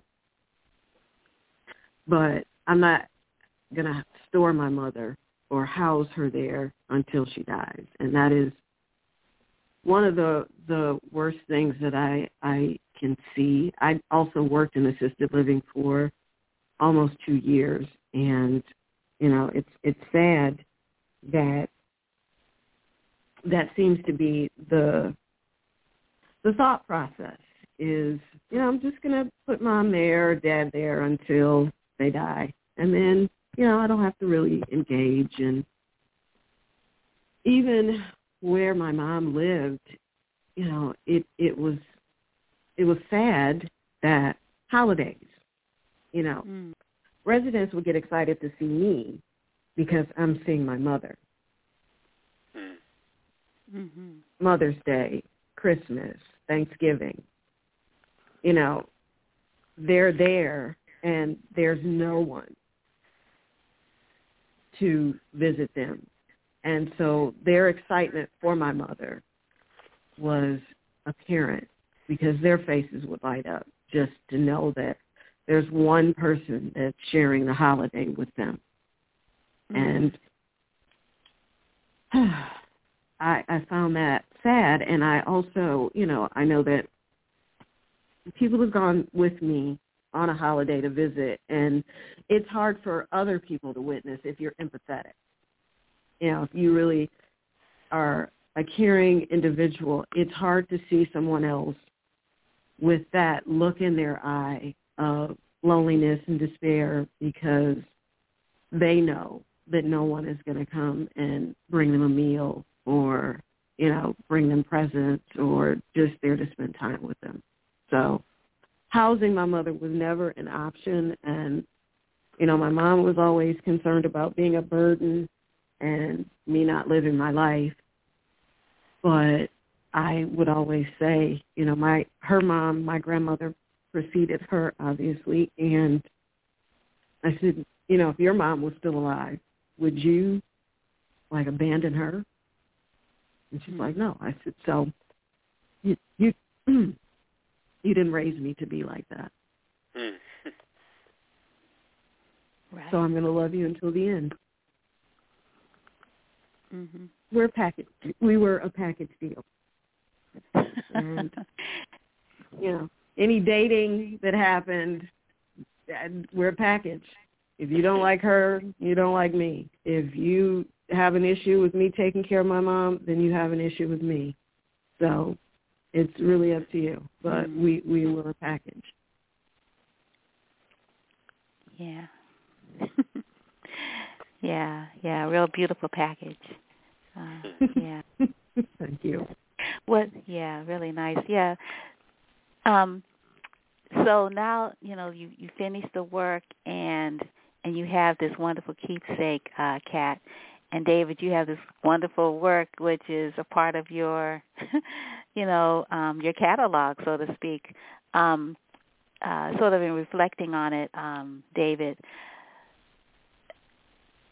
what were you expecting and and what what what is the most pleasant surprise of the work and then and then kat um what made you say yes um i mean you didn't know sort of i mean i guess you knew did you know um yeah what made you say yes to to telling your story so publicly I'll let So David David, answer can- this. go ahead, David. You can go first. well, you know, I think that it's funny. Uh, what surprised me, I think, the most is, um, you know, I spent several weeks with these people, and then more than that, editing it with um, my friend who we've cut stuff forever. And when I came back to Detroit for the Post, this was January, just before everything was kind of shutting down. Um, I was just so excited to see these people, and and you know, it's like we met Roger at some place that he some place that he restaurant that he really wanted me and Sally to go to one afternoon, and I just ran up to him, and I was just all smiles, and I gave him a big hug, and Roger's a big guy, and he's just like, "Hey, what's going on?" You know, I said, "I'm just so excited to see you, Rod." But he didn't realize that I'd been watching him backwards and forwards and backwards and over and over again for weeks. Mm-hmm. You know, just what he gave me was that same kind of gift, and it was the same with Kat. We went out for dinner, and it was just, you know, just to be able to to to actually talk to her and get answers because I'd been watching her and listening to her, but now there she was in person, and I could talk to her and I could have her meet the editor who'd spent time, you know, with her, you know, on a screen for all that time. So I guess, you know, the film is such a weird thing. This is just kind of this two-dimensional kind of like framed moment, but it's it's so much more than that. You know, it's it's all the stuff that goes in and around it, and like I said, the life that it takes on afterwards. Um, you know, because it really is a tool, and and I mean, since then, and I don't want to dwell on this, but my mom's kind of devolved into dementia, and I had no idea oh. that this would happen.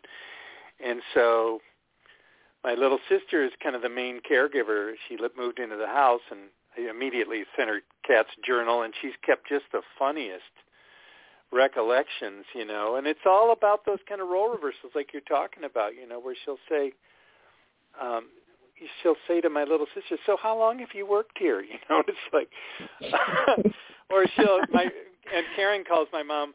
She she refers to her as our new mom because she's definitely not. There's the parts that are there, but it's it's a whole different kind of relationship, and mm. so I mean that's become, you know, so the film kind of was a preamble, or it's, it helped me prepare because I've definitely use all of the things that Dr. Paula talked about, but you need reminders. You mm-hmm. need to just kind of check yourself, and I'm sure that was true with you too, Kat. You know what I mean? Because eh, even preparing yourself for the forgetting the name, you know, because Dr. Paula, you went to that session before your mm-hmm. mom forgot the name. So you had the yeah. tools and what to do and why it wasn't important, but still, and you even mentioned that in the movie you know that all kind of falls aside when you're dealing with the with reality. It's tough. Oh gosh, yeah, all of that goes out the window. You know, I like I said, I worked in assisted living. You were trained to handle these situations, um, but it's it's a completely different animal when it happens in that moment because again, you are not expecting it. You are completely thrown off. The last time I saw my mom, she was fine. Um, and so why would I think on Thanksgiving that she would not know? Because I'm all excited. I'm like, okay, I'm, I've prepared her favorite stuff, and you know, there's things that she asked for, and and, and she was afraid it, of you. It was off-putting because she was just like uncomfortable around me, and I'm, I mean, I'm not sure which was worse, the fact that she didn't recognize or you know, who I was or that she was so uncomfortable around me yeah. that I was a complete stranger. So, um yeah, it's it's it's a it's a tough one. You you don't remember training and you know the tools that you're supposed to use. So you you go with the the raw emotion that you feel at that point in time. Mm-hmm. But you asked why did I say yes? Um, mm-hmm. you know, I, I'm. I guess if anything, I'm an adventurous person. So I was like, well, hmm, I didn't have this on my bucket list to, you know, be in a documentary. So let's see what happens. And you know, why not? Why why not? And also, and my mom always was a person that shared information and you know shared knowledge, and she was never that person to keep things to herself. So, anytime I I would know something, and someone asked me a question or whatever, I always was the person to share. And this was just another opportunity really for me to to just to share. I mean, I know that this journey that we had was for a reason. And my mom has always said everything happens for a reason. So understanding that that is true and and having that be uh, a mantra in our lives, I I knew it was is is important for this to happen. And you know, now as my friends are going through similar situations, uh, I, I've become the go-to person. You know, when they have questions, or you know, now those that have had you know some input, not anything always you know necessarily negative. It's just, well, you know, why can't you do this, or I don't understand why you don't do that. And now that the shoe is on the other foot, it's like, oh my God, I had no idea. Mm-hmm. Well, it's not as easy as you think it is when, mm-hmm. you know, you're going through it yourself. And you can have a lot of advice from people, but not everything works. So now it's, you know, taking the information that I have, you know, uh, acquired in my catalog of my own and I still continue to share. Um, out of the screening of this documentary, I met a really uh, wonderful woman who is a part of the Dementia Michigan Dementia Coalition, and um, we are working on a project specifically targeting the Black community and dementia and Alzheimer's. And after the screening, she reached out to me and was like, "I have a project I'd really love to run by you."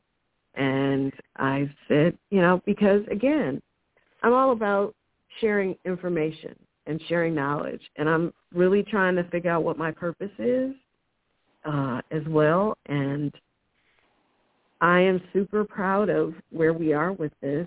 We are in the stages of we have eight participants who are early onset dementia. And for the past almost two months, if not over two months. We have been meeting with them once a week and a, asking guided questions. Uh, and it's a compilation of those questions that we have each been, uh, I don't want to say assigned. I, I asked for the two people I wanted to work with specifically um, to create a letter or a script that will be shared based on their story and how dementia is they're living with the disease, you know. And it, again, it will it's targeting the black community. So we had a meeting actually this morning, all the leaders, oh. and just to go over the first drafts of the scripts that we've created, and it's so profound. It's so I I can't wait till all of this is put together and we start to actually present this because these are some of the most powerful people that I've come across just because of their outlook on life. They've been diagnosed with the disease and we all know the outcome, but they have the best energy and they're all advocates. They're all speaking up for themselves in this disease. And just such a great disposition that they inspire me. So we've come up with some really great material for them in their own voices. And I am so excited to be a part of this project.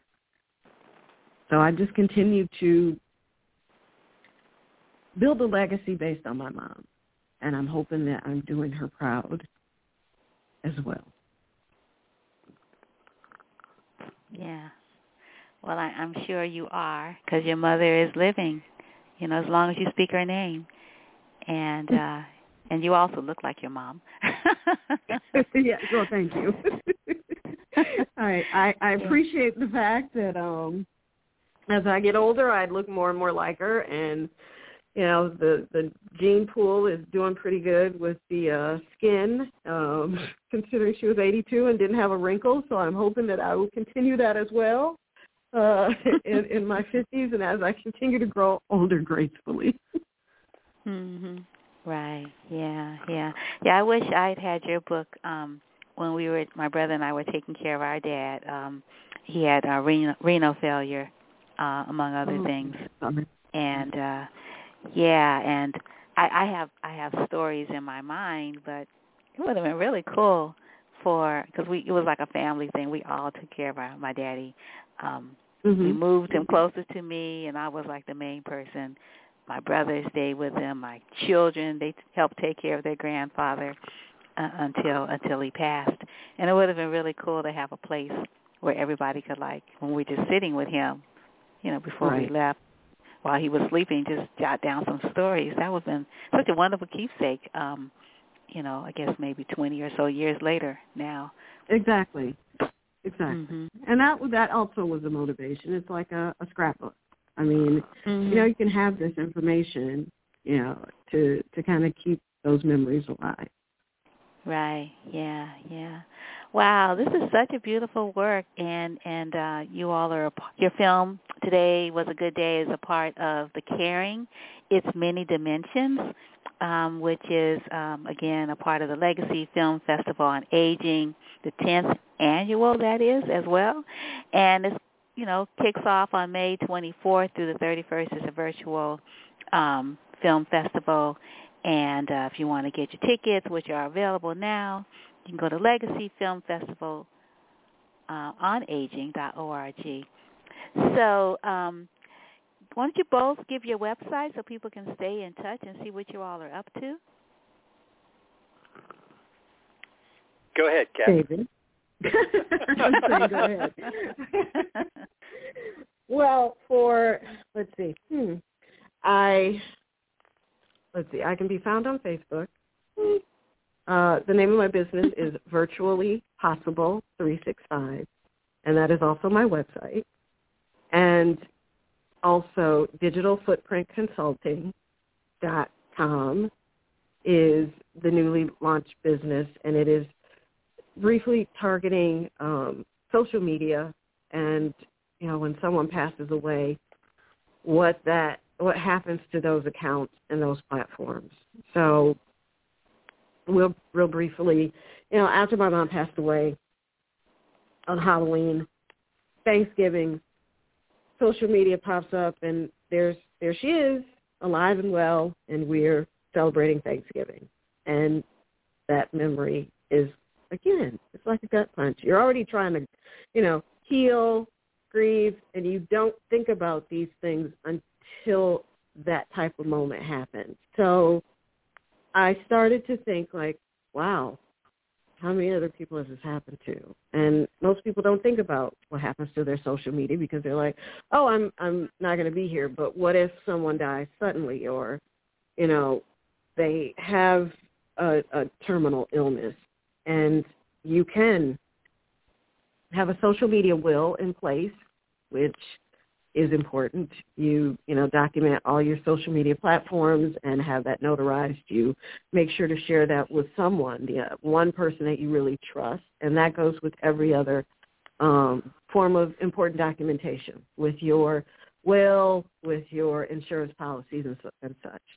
And if someone has already had a loved one who's passed away, and they would like the service of not having to navigate through the various platforms, it is, you know, signing an authorization and a death certificate or an obituary, and I would be able to handle that for them. So I actually have a lunch and learn scheduled for next week, Tuesday, with the Alzheimer's Association, uh, with the staff here in Michigan, to provide an educational forum to um, share with them, you know, the process and things of of the business itself. And I've had a, a few conversations with a local funeral home uh, to offer that as well. But estate plannings and estate attorneys, trust attorneys, those and the general public.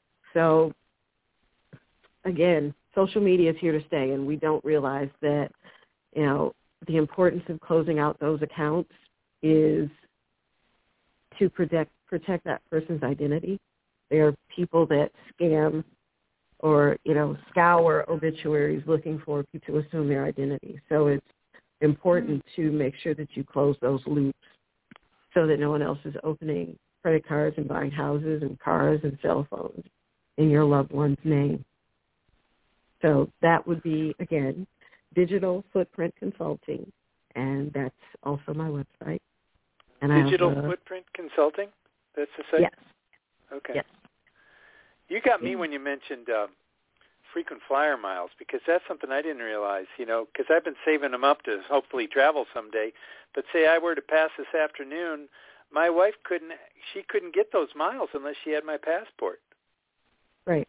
Or my and passport. some some airlines don't even allow you to transfer because they say that it's it doesn't really belong to you. So there are a few that you actually that you both parties have to be either a part of their membership or so it's it's loopholes in there and then it's also you know if you do online accounts like an Etsy account or you know your Netflix and some people don't know so it's any Yeah. digital digital crumb or you know digital footprint that is left out there that you know families are grieving and this is not going to be something that they're going to be thinking about so i i what was his frequent if flyer password? right exactly Yeah. so if you you know kind of document those things in a social media will um then you know your family isn't struggling to try and figure that out I think it's a great idea. Yeah, it's a great idea. Yeah. Wow. Yeah, I, I um I get notifications um for people that have have made the transitions, you know, for their birthday celebrations years after we all know that they're no longer with us and I'm like, who's handling their account? I think. right exactly Mhm. Yeah, because I know when I set up my my Twitter, I don't know about all of them, that you can actually give uh, administration to someone else when you set it up. Exactly. Yes, and Mm. if you if you do that, then that's great. You know what I mean? But most people don't even know that this is something to even think about. So Mhm. it's educating people to to even make them aware because, you know, I, I will say the vast majority of us have some form of digital breadcrumb, as it's called, that is active, and you are not thinking about that in your process of your insurance and your you know your actual estate planning Mhm. that's not something you really think about and right. even estate and trust attorneys aren't in that habit of saying hey what have does, does does your loved one have facebook or you know so this is where the process is of educating and getting the word out there now so I, Mhm. when I started thinking about this, everyone was like, "Oh my God, that's a great idea! I never heard about that. I never think about that." And it's something to think about. Yeah, that is a really important idea. Mhm. Yeah, thanks so much for yeah, making that and and I hadn't realized that people take the actually I do remember from a 60 minutes episode about um identity theft of people that are Mhm. living. But yeah, yeah, the Mhm. whole idea of someone taking someone's identity that is deceased. Right. Hmm. Yeah. Yeah. Yeah. Hmm. And then once it's taken, sometimes it's hard to get it back. Um Well, yeah, and then it's the family that has to clean that up. you Mhm. know, so they have to While go they're dealing the with everything else. Yeah. Exactly. So why not close those loops and as quickly as possible so that you're not leaving that open for someone else to take advantage of you already when you have enough on your plate. Mhm. Yeah, certainly, certainly. Great. Yeah. Well, cool. Well, David, what are your web information? Now I'm going to interview you. WildScientific.com is my website, and um, I also have Wild Labs, but uh, Wild Scientific, and I need to keep that kind of updated. But that that lists some of the projects that I've done and and working on, and I'm trying to finish up a documentary on the cowboy hat, which is been working on since 2006, which is kind of embarrassing. But I remember one of the first things they told me in film school was never finance your own films. and I would really, it's really hard because you want to make films, you want to tell stories, but gosh, sometimes it just gets really expensive to finish them. Mm-hmm. Do we need to create a GoFundMe page for you? oh, I just got to do it. Sally and I have been working on it for a long time, but it's an interesting Mm. project. That Yeah. sounds interesting. Oh, I'm sorry. Okay. And is there is there a website for today was a good day Yes, that gives tightknit.org. all the information? Oh, Tightknit.org, T-I-G-H-T-K-N-I-T dot org. And they have a lot of different um, uh, resources for caregivers. There's another documentary that was made, um, and then there are some uh, podcasts. And that's where the Ralph C. Wilson Jr. Foundation promotes these these issues. okay, awesome, awesome. And are you Yeah. from Detroit too? No, but I grew up in Michigan, and, and I have a thing for Michigan. I love Michigan. But I met a girl from Seattle, and she wouldn't move.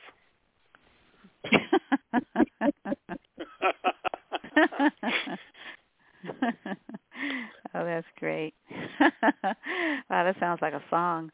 Okay. No, very sad. Uh-oh. It No, might no. go with the cowboy documentary. yes. wow.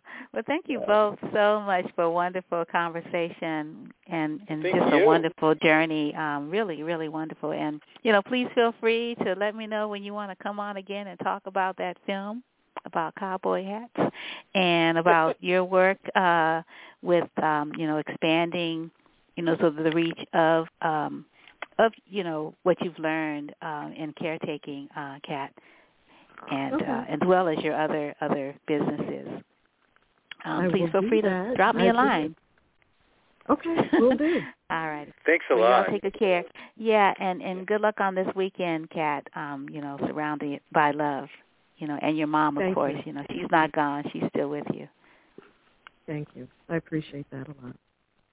sure Great you to hear take your good care both Kat. of you You too, David. Bye-bye. You have a good Thank one, you. and thank Thanks. Nice to meet you, Wanda. Thank you.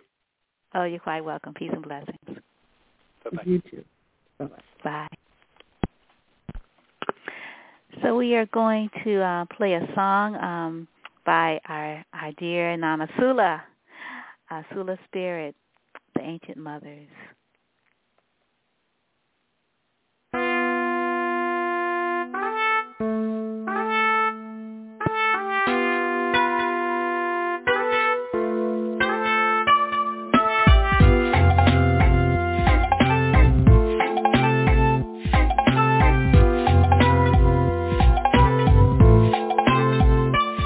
We must respect the ancestors mothers.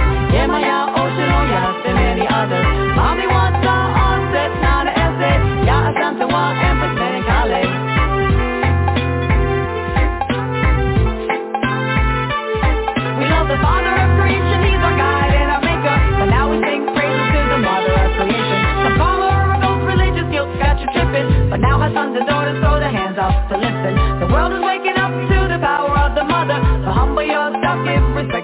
order. Respect the ancestors and the ancient mothers. Yemaya, Ocean, Oyas, and many others. Mommy wants our onset, not an essay. Yaa Asantewaa, Empress, Benikale. Uh.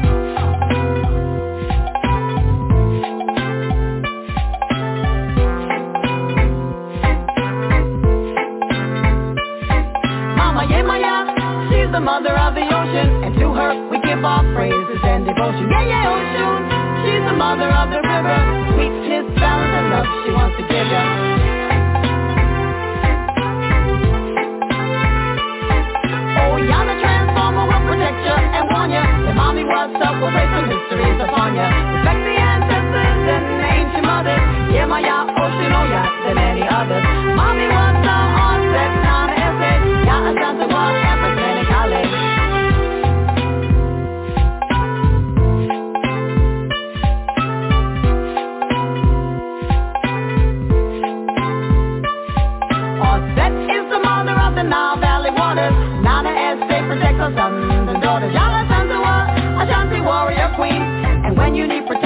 Showed up on the scene.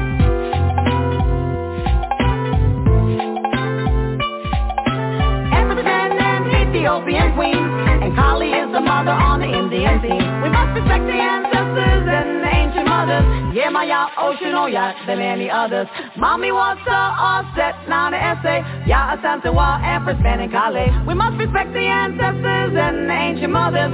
Yemaya, Ocean, Oya, than many others. Mommy wants to offset, the essay. Yaa Asantewaa, Empress, Ben, and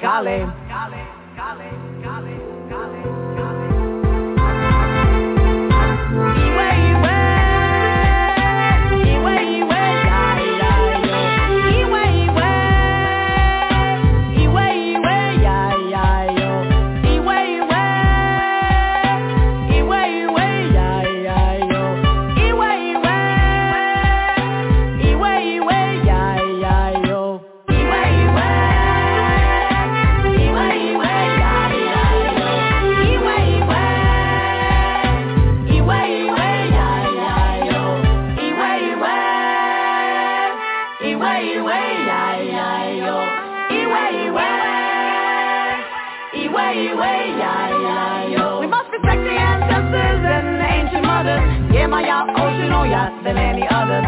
Mommy wants to offset, not an essay. Yaa Asantewaa, and Kale. We must respect the ancestors and the ancient mothers.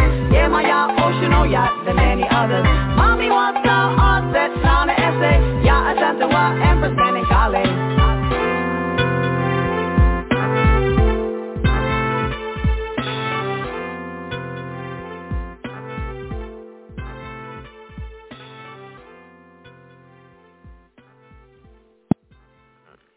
Again, that was Nana Sula Spirit, um, the Ancient Mothers. And we are going to be rebroadcasting, closing the show with a rebroadcast of a really wonderful interview with Michelle Browder and J.C. Hallman about the mothers of gynecology, um, an art um, project that honors um, three black women formerly enslaved um, Anarcha, Lucy, and Betsy, who are so they're indicative of a larger um, community of women who um, whose body were u- bodies were used um, to experiment and create um, tools and uh, procedures that are continuing to date. Um, in this case, around um, uh, women's care, women's body care and uh, and so Michelle Browder is the uh, uh, is the impetus and the creator of this project, and um, these three monuments of representing these women uh, is being installed, will finish being built, and then it's going to be installed, I think, by by next year. And the ground is being broken in Montgomery, Alabama, this weekend, tomorrow, Saturday, May 6th, May 8th, sorry, uh, and and Sunday, May 9th, Mother's Day. So there is a virtual play that you can attend to help. It's all about raising money, and it's um, the play is called Behind the Sheet um, by Charly Evon Simpson, and it's an off-Broadway play um, that folk explores the lives of the Mothers of Modern Gynecology. And it is 6 p.m. Central Time, uh, 4 p.m. Uh, East, 4 p.m. Pacific Time. Again, it's Saturday tomorrow, and it's $25 donation. And you can get tickets at Arnaka Lucy Betsy. So I'm going to spell it for you. A-N-A-R-C-H-A L-U-C-Y, and then Betsy, B-E-T-S-E-Y dot O-R-G. Um, if you just put Mothers of Gynecology in a search engine, you'll probably come up with the website. But it's Arnarka Lucy Betsy. And um, and and then Sunday, and I don't know if this is going to be virtual or not, but Sunday is the groundbreaking, and that's going to be awesome. And uh, that's going to be uh, from 1.30 to 3.30, the Mother's Monument. And it's featuring um, Apostle Kimmy uh, Cersei, uh, Kamala Long and Belle Monique with special guest Tatiana Ali. And um, it's free admission at 17 Mildred Street. And um, the mothers, hashtag the mothers monument, hashtag the mothers of gynecology, hashtag Arnaka Lucy Betsy. And, uh, and again, the website is Arnaka, Anarcha anarchalucybetsy.org. So that's going to be really awesome. And right now, like I said, I don't know if there's going to be a virtual version of that, but because I, I don't have the link. Um, but when I do, I will put it up at wandaspicks.com. But in the meantime, you could go to the go to the website. You can also go to their Facebook page and see what's going on. Uh, but the play, definitely you can attend. It's going to be virtual. All righty. So uh, without further ado, I'm going to play this really wonderful, um, wonderful um, interview with um, uh, Sister Michelle and uh, J.C. Hallman, one of two scholars that um, is helping with the research, and J.C. is actually working on a book about Anarch- Anarcha. And what else I want to tell you? Ah, there's a lot of good stuff going on. So visit wandaspicks.com because I want you to hear this interview. Um, don't forget the um, the fundraiser for um, uh, Bringing Black Mamas Home, Bail Out Black Mamas Project, and um, and again, um, you can go to. Let me see if I have the website up that I can find it. Um, um, oh yeah, National Bailout. Uh, go to National uh, Bailout and um, to free Black Mamas hashtag Free Black Mamas. Uh, the goal is to uh, bail out as many Black mamas who are incarcerated presently before Mother's Day. So um, they need money. Uh, here in the Bay, I think um, about 200,000 um, is is sort of needed to bail out black mamas still, and the uh, the lead organization here in the Bay is Essie Justice, E S S I E S E Justice, and so um, so anyway, that's where you can send your dollars, you can send them money, but you can also just go to um, National Bailout, um, and you can donate to the to the organization cause because it's really beautiful. Um, I've been to a few um, events where the mamas came home before Mother's Day to be with their families because incarceration affects the families as much as it affects those who are locked up. Everyone is locked up when one person is locked up. Alrighty. So once again, here is the broadcast. Happy Mother's Day, everyone.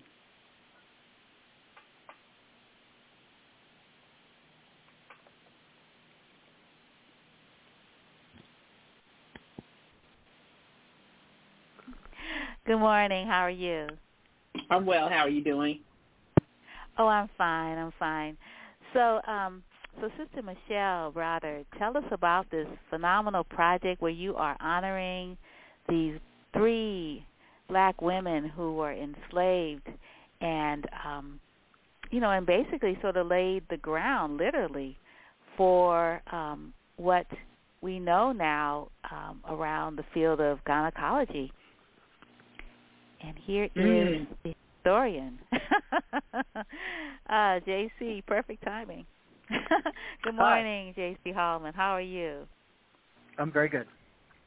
Great, great. So Michelle is with us, and I just asked her the question about, you know, these these women um, that you, um, you know, you have researched, particularly one woman in particular. And I just want you to just tell us the story, both of you, um, Michelle, since you already already asked you the question, you want to talk a little bit about these three huge monuments that you are crafting right now in San Francisco. You have on your well, you took it off because you're on the phone with us, but you know you had on your protective gear and your you know you're welding all this metal together and making these monumental um, honored honorable statues and monuments to these important women that no one knows.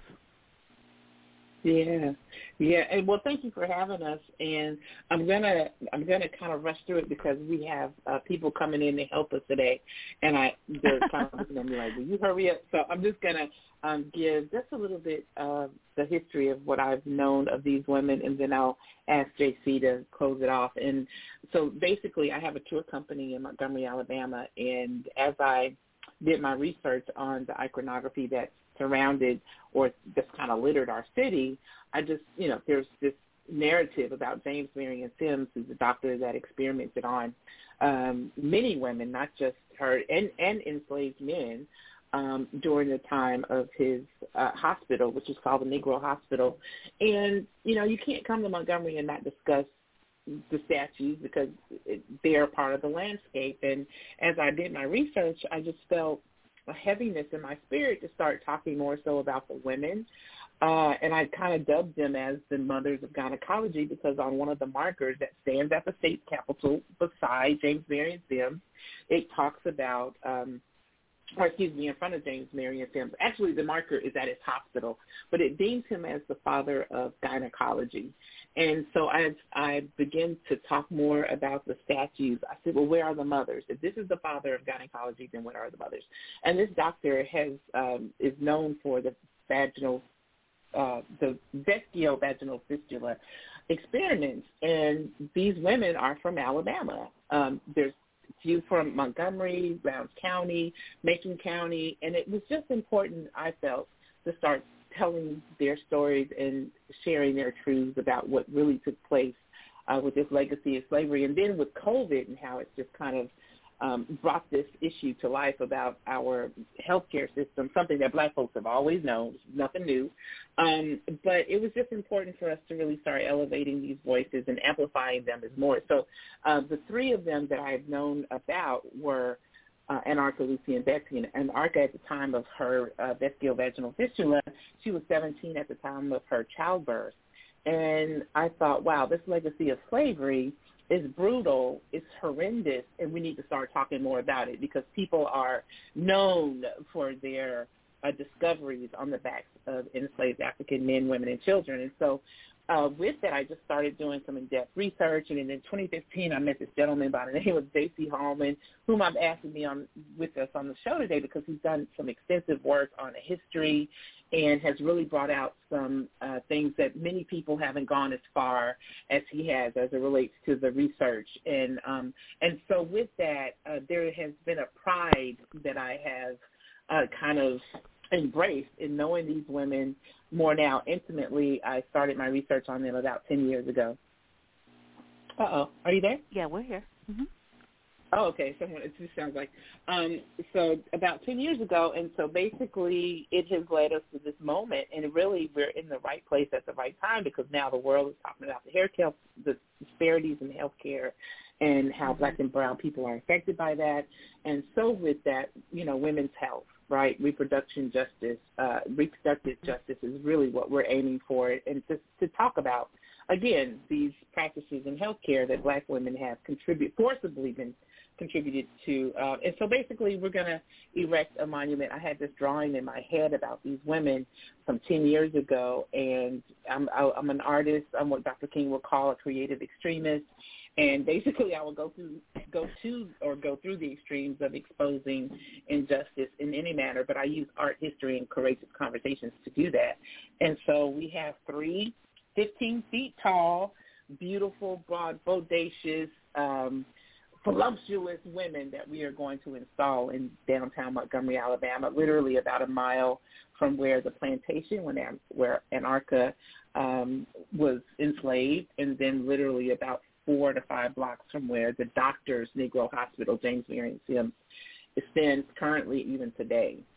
Uh, mm. And so hmm. that's the work that we're doing, and we're going to um, take them back to Montgomery, Alabama, but we're traveling with them. We're having conversations. We're holding events in the space where we're constructing them. And so, uh, yeah, the rest is history, or will be anyway. right and and I know you know you're like you know really busy um and I I don't have anything. I don't know if um if JC has the documents that he could send me or tell us about how does how do people how does the public you know come to the the open studio aspect of the um of of the creation process where you are in San Francisco right now. And then where are you going? I know you're going to be going stopping on the way to Montgomery as you move you know these monuments to these three phenomenal woman women um Mhm. back home Yeah, well, there's a Burning Man artist by the name of Dana Albany, and I was visiting San Francisco, and in in the park, I can't remember where it is, where this park is located, but my friends that I was visiting, they took me to this park, and we got a cup of coffee. But in the midst of this park is this beautiful statue named Tara, and made of you know mixed metals, and she's I think she's about 23 feet tall, and I was like, oh, I was captivated because I thought this is what I want Anarcha to look like, right? Mm. This is what our women, uh, when you memorialize women and when you speak their truths, um, because black women, as we know, have been discarded, removed, uh, silenced. Um, this is something that I would like to see done. Not knowing two weeks later my friends will be sitting at the table of a woman by the name of Julie who was friends with the artist here. And lo and behold, they called me. She we had a, a, a two hour Zoom conversation and she's like, I'm on board. And here we are a year later along with JC. And Mhm. JC has done a lot of uh, research on Anarcha. And I just wanted him to just kind of tell, you know, why is she or why is the subject so important? Because we discovered, you know, that they were nurses and uh, they would care for each other. So I just wanted him to briefly tell you some of the gems that we found out about these women. It, it just, it, just it, you know, in a way to humanize them, if you don't mind. Oh no, I don't thanks, mind at all. I just I just I just don't want you to just leave with with other questions Oh, yeah, no, no, hanging. no, but no, no, no, no, no, definitely no. I don't mind us going back and forth at all. so JC, Okay, so tell us no, about thank how you. you came to know the women. Yeah, particularly the women Yeah, you've so- you've been like doing seven years of research on.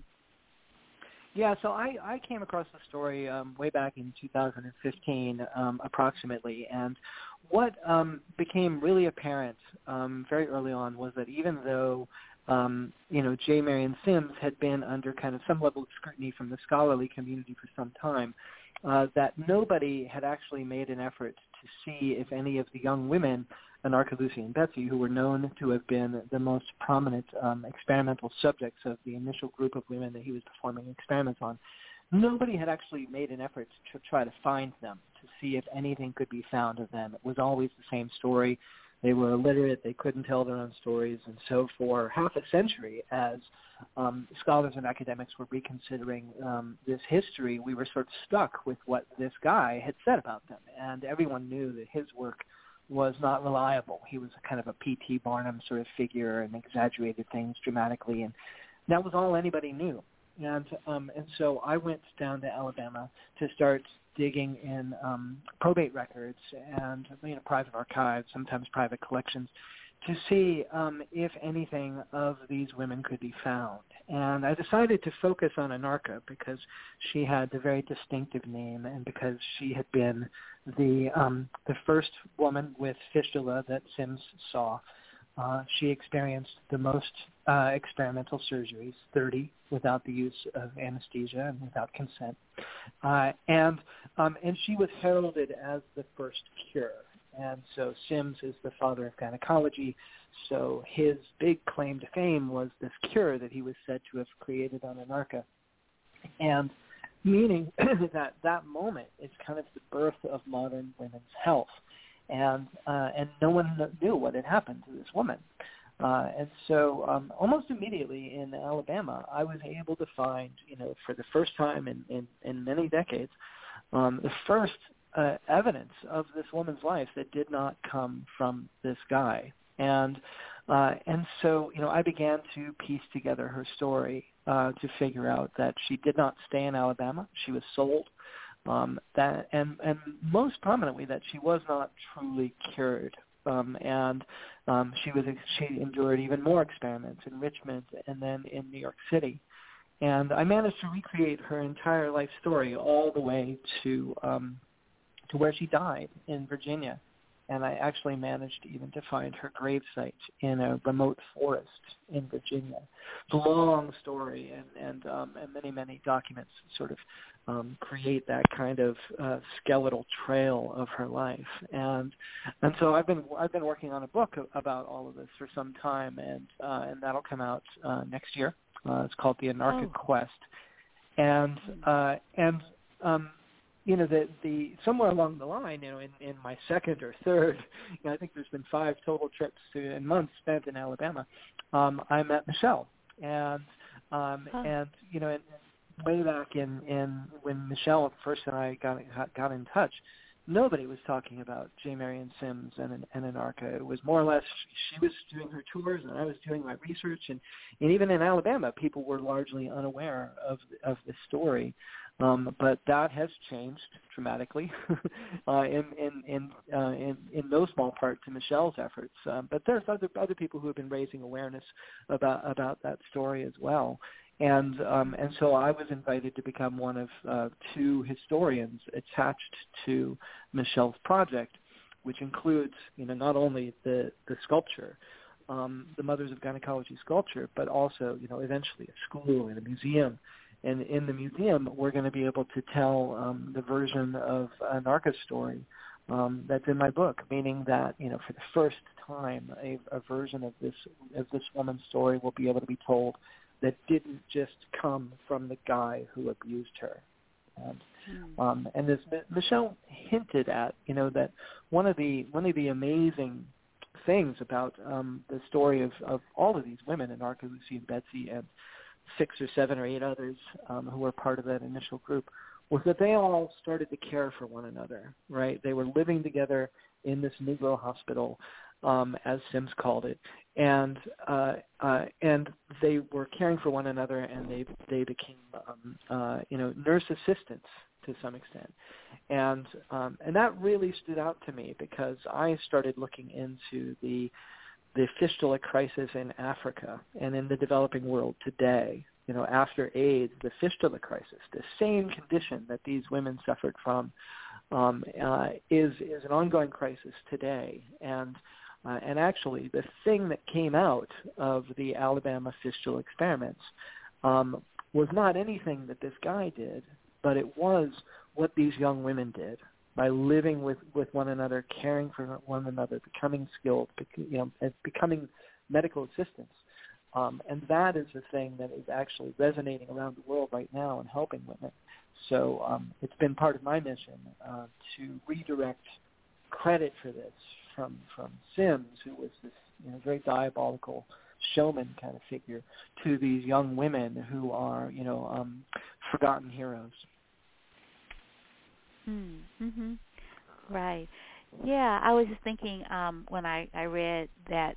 Um, uh, as, as you said, you know, this diabolical character that is being honored in, in these various monuments uh, in in Montgomery, that um, that it was fistula uh, because because I, I know of fistula as um, what happens a lot of times when when girls are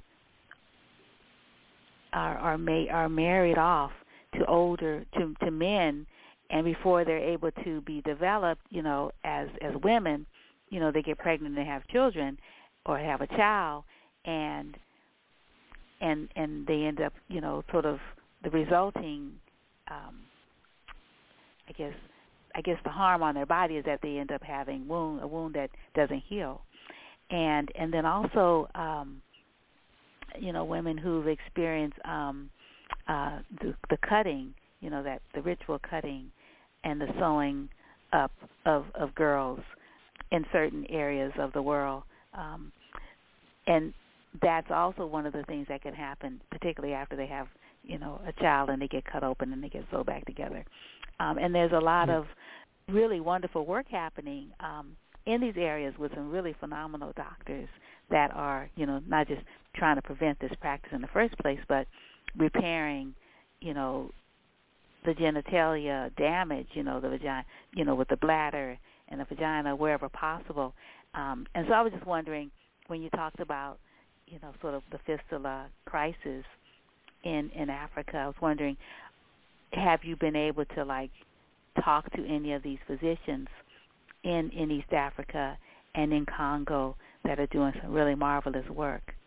Um, Yeah, I actually I, I went. I've been to to Africa for this book twice. I was in uh, Nigeria and Uganda and in Ethiopia, Mhm. and Yeah. um, there's a brand new hospital um, in in Uganda that is you know Mhm. was founded by a woman. It's the vision of a woman. It's, all the doctors are women, nurses are women, all the patients are women. It's like a it's like a feminist utopia in in Uganda, and it just opened in in 2019. Um, but yeah, there are there are many doctors, um, you know, all, all um, across Africa who are doing important work. There was Fekade Ayenachew in in Ethiopia and Sunday Lengmang in in Nigeria in particular. Um, but it's um, uh, it's important, you know, to, to to emphasize. And you really can't emphasize this enough that. that that Sims doesn't get credit for, you know, for having cured this. He didn't, in fact, cure it, and Right. um, Mhm. uh, and even though that's the thing that's deeply embedded in the narrative, um, it, it's it's um, uh, it's it's the thing that really needs to be corrected. But on the other hand, this practice of um, taking the women who are who are suffering from this and giving them the opportunity to live with one another and care with one another, and even achieve uh, acquire skills as health professionals, that is something that has really caught on all over Africa. Uh, and and so in, in Ethiopia, for example, at the Addis Ababa Fistula Hospital, there are more than 150 women who are working um, uh, in fistula centers around the country um, who are doing essentially exactly what Anarcha uh, and Lucy and Betsy did. And um, uh, and you know, and, and the, the next step from that is this hospital in Uganda, um, where the the whole place is entirely run by women, and um, and it's it's uh, there's a lot to talk about there. It's like a whole other show, Mhm. you know. Yes. But but but basically, it's uh, um, it, you know it it is that um, not only did Anarcha, Lucy, and Betsy um, help to found um, modern women's health as we know it, meaning that every woman alive today owes owes a little bit of a debt to them. Um, but but also much more specifically that they pioneered this particular kind of of patient-centered care that is, um, in spite of Sims, in spite of what he did, that what they did is now helping hundreds of thousands, millions of women um, all across the developing world. Mm-hmm. Right. Yeah. Yeah. Well, actually, I had I have had shows about this. um, it was because there there've been a lot of films made about it, and and when I was in uh Ethiopia, I wanted to go to the uh the Fistula Hospital in Addis, um, but um they wouldn't approve my my request to visit. So glad you were able to go in there because I had seen it in the film, but I couldn't get in there. They wouldn't let me. They wouldn't. They wouldn't say yes um, but I'm, I'm glad I'm glad you know to hear that things are things are continuing to go well there. Um, uh, I have I have another I have a question about uh, Anarcha An, An- Anarcha who you mentioned that you were able to um, you know sort of follow her you know past you know this this torturous um, ordeal in in in you know Montgomery you know to other places where where she lived um I, I guess until she was free because she was all these women were really young like 17 and um Right. they were very very young and and I wanted to Yeah. know like for instance why did she have more operations were they did she consult with someone trying to get relief or was she still owned and somebody was shipping her off somewhere because they wanted to be able to continue uh, exploiting her for monetary means as an enslaved person. Oh, So you you mean after the fact, after the Alabama official experiments and the subsequent Exactly. experiments? Yes. Right. Um, well, well, it's it's a little bit of it's a little bit of guesswork, um, you know. But um, Oh. I found her. Um, uh, I found evidence of her at Woman's Hospital in New York City. So after Sims Mhm. left Alabama, he went to New York and he founded a place called Woman's Hospital. And Woman's Hospital started out as a kind of fistula clinic, but then you know went through kind of dramatic mission creep, and they started to do experiments on on for lots of different kinds of conditions, but but all Mm. uh, gynecological in, in nature. Um, and eventually cancer surgeries. They were they were trying to do um, you know, remove uterine tumors and and, and so on. Um, but the reason why um, Anarcha um, is is is getting more is experimented on again after the Mhm. fact um, I believe, is is because Sims had already started telling the story of his career. He had already sort of built up this narrative that he had, you know, um, you know, worked for three and a half years, and every time he tells the story, it's always about how how difficult the work was for him and how much money he had to invest in these surgeries, and and, and it's all about him and mm-hmm. um, and everybody bought that. The whole world sort of bought this narrative of how he fought and persevered, and and um, uh, and of course, you know, he goes and he starts his own hospital, and then an Anarcha, who is already you know the center of that story, right? She, the cure, her cure is the evidence of his greatness, and she turns up and she's not cured, and oh. what's he going to do? Right? What what is he going to do if if the world learns that his first cure is not cured? Um, and so she winds up being experimented on in um, in Richmond, uh, Virginia, mm-hmm. uh, by a guy named Charles Bell Gibson, um, who was a doctor who was known to have been performing Sims surgery after he published about it in 1852. Um, but he can't cure her either, uh, and then she's mm. she's sent to Woman's Hospital in New York, where Sims experiments on her yet again. Um, but to answer your question just directly, he was trying to cover his tracks. Um, that mm. his his whole legacy, his whole story um, was a card house that was beginning to crumble and tumble, um, and uh, and he needed to um, uh, convince others around her, uh, around um, around him, that Anarcha was actually cured. But even documents I found later on show that even even after those experiments, that she was not cured all the way up until the end of her life. Oh man, what what happened to her her baby?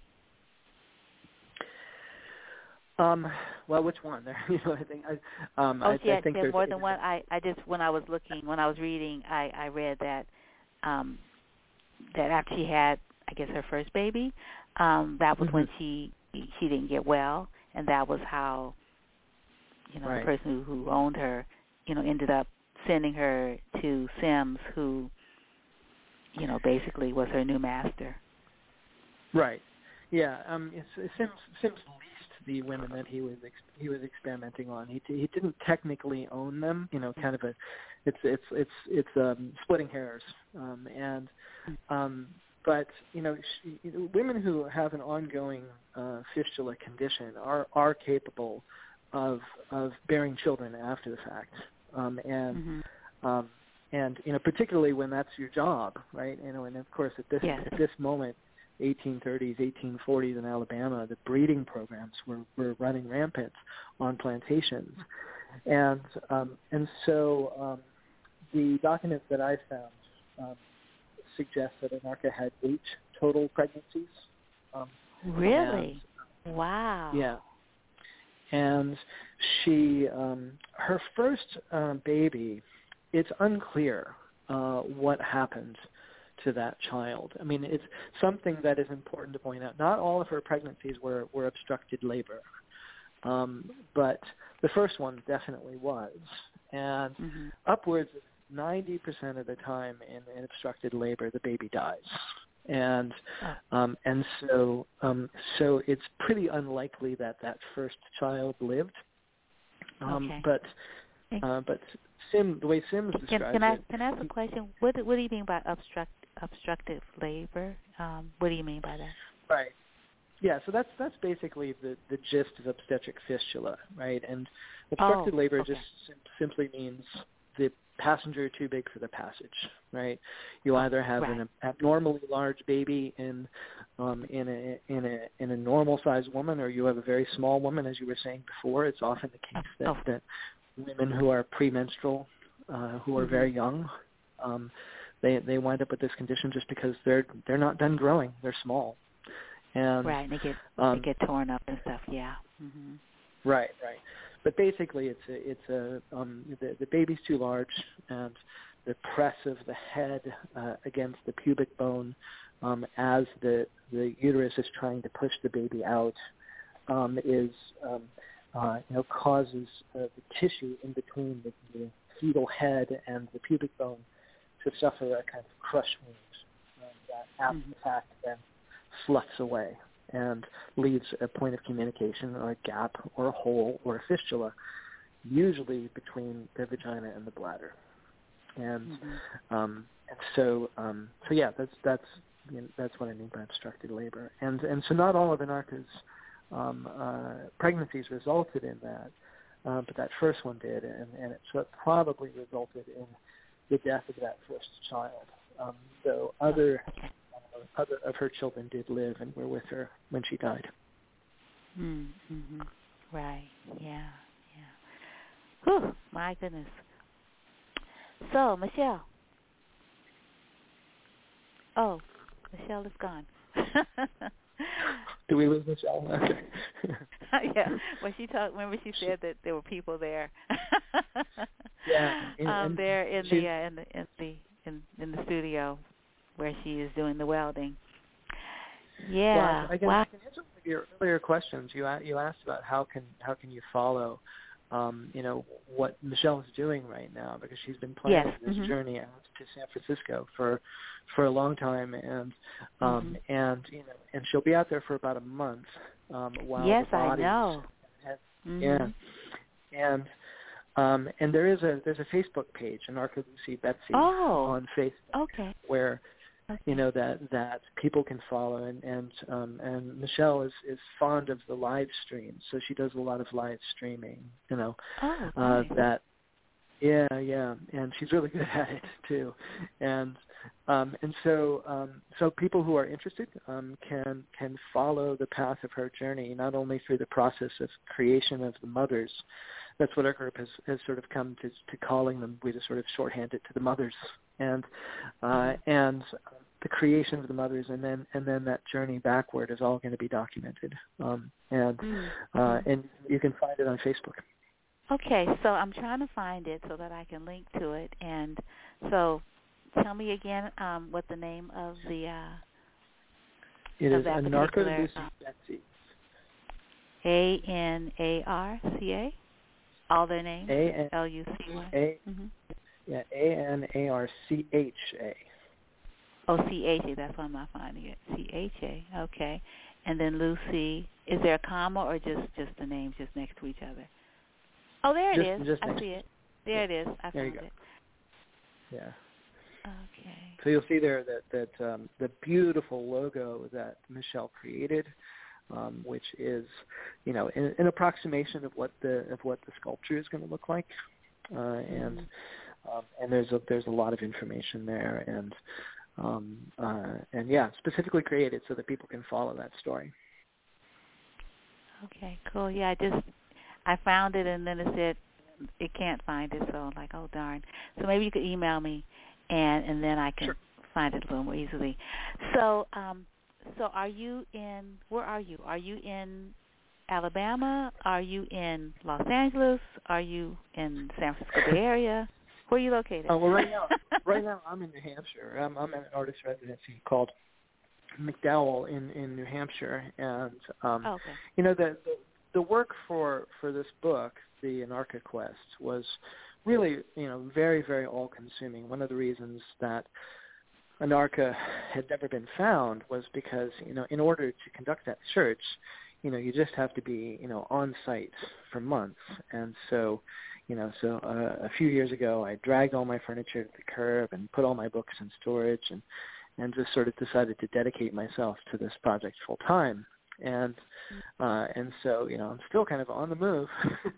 You know i've I've, I've now finished the book but but i'm but i'm working on um you know on on the addendum the notes section to really document all of the all of the um the primary source material. You know my book is going to be very much like a story you know it'll read like a it'll read like a novel.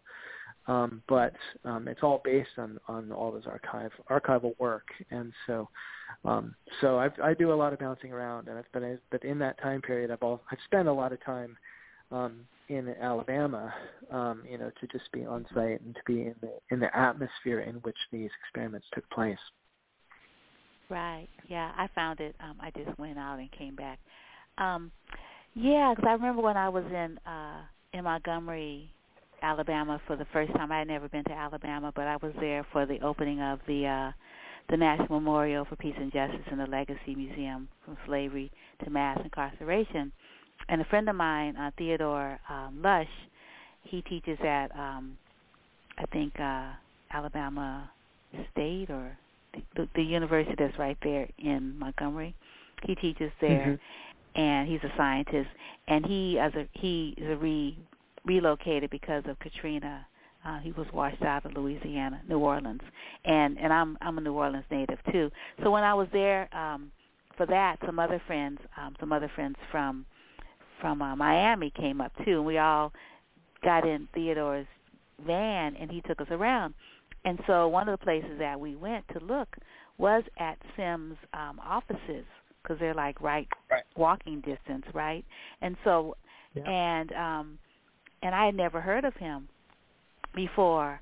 Uh, so so when I I heard of you know this this project, uh, when I someone sent me the information to read, yeah, I think Theodore sent me the article because they they know uh, Michelle. uh, Theodore knows right. Michelle, and my other friend who's now in Detroit knows Michelle, and and so and I and my mother lives in L.A. and so I'm like, oh, wow, and I and I knew exactly. I could see I could see his offices because it's all preserved, like he's some big deal. Right. Uh, someone to be honored, kind of big deal, as opposed to someone to be like, man, too bad you can't like go go back and arrest the spirit, right? yeah. Because well, he really was horrible to these women. Oh my goodness, thirty surgeries. Yeah. Yeah, I mean it's it's interestingly the case that you can still find pe- today people who are very much in defense of of Sims' legacy, and mm-hmm. um and to be sure, you know there there are a lot of thorny issues, um, you know, uh, complicated questions of consent and ethics, and um, uh, but you know, um, what I discovered when when I started writing about Sims and and and my initial forays into Sims were about his monument in in New York City and um and I I started to research the history of that particular statue and this was before the kind of national reckoning on race in the country really focused on on monuments and Confederate statues started to come down. Um, but even as I started researching that statue and, and the Sims legacy, you know what I what I found was that if you dug a little deeper, you know, if you went beyond sort of the, the the version of the narrative that winds up in newspapers, what you discovered was that just everything that this guy um, claimed, um, you know, as as his own invention or his own creation, um, as as the reason why he should be remembered, all of it was false. It was it was just amazing how you know, you could just line them up one after the other. He he said he did this, he didn't do this. He said he did this, he didn't do that. And it took a lot of forensic digging, um, you know, to get to that point.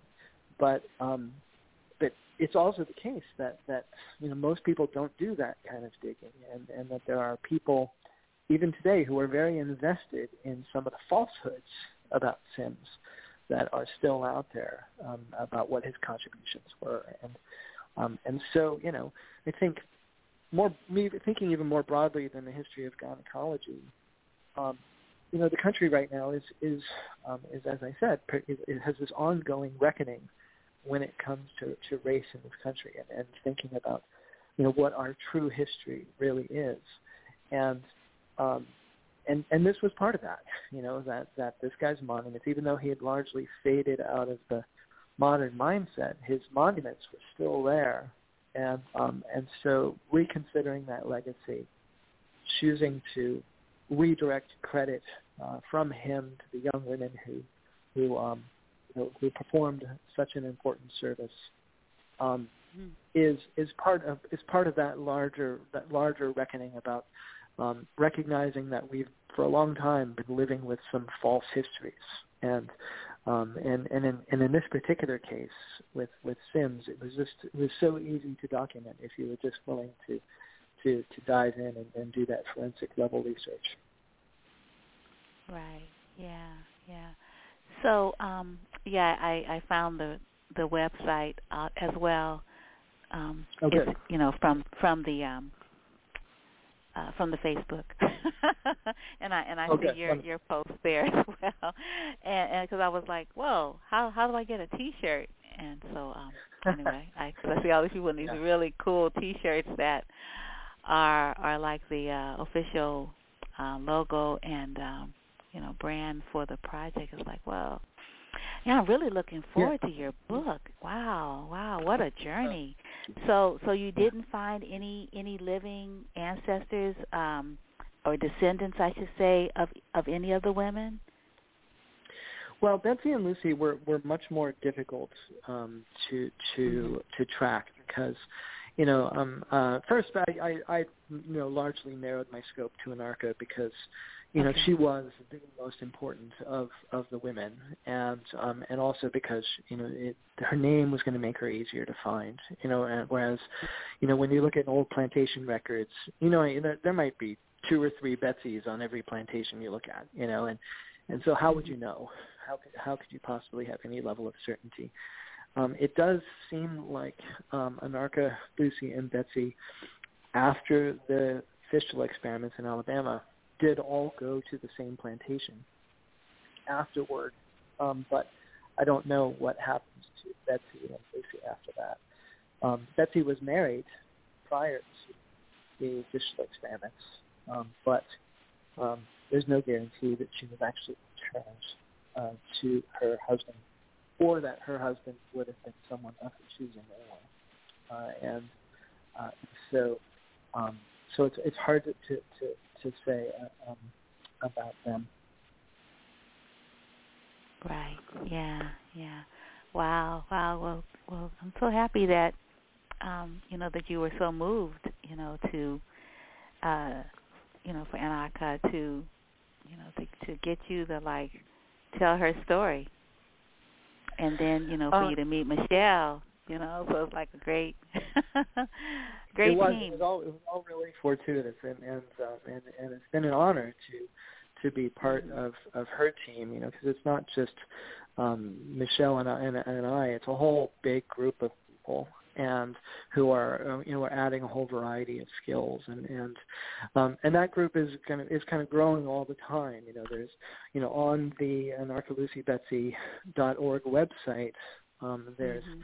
you know the opportunity to you know to stay in touch to make donations there's a brick campaign so that people can sponsor um, bricks that are gonna actually going to be built into the sculpture the base of the sculpture um, and you know so so the, the group michelle calls us all doulas which is a which is a term for midwife Oh, nice. And, yes. Yeah, yes. um, so the, the the the doula faction is growing you know day by day and um mm-hmm. and, and Michelle is just such a is is is a force in Montgomery. Everybody knows her. She did a really remarkable um, Black Lives Matter mural back on Juneteenth in uh, in Mm. 2020, and um, really put Montgomery on the map in in uh, in a way that it hadn't been before.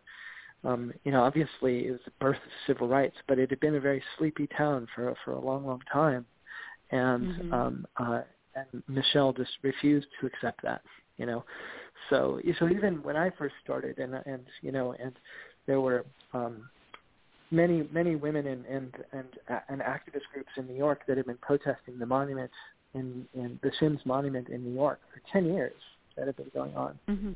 um but in in in alabama nobody you know nobody was paying attention they had they had a sims monument too um and, Right. and very few people were were even aware that it was there. Um Mhm. and uh and you know and michelle just you know she refused to take that no for an answer.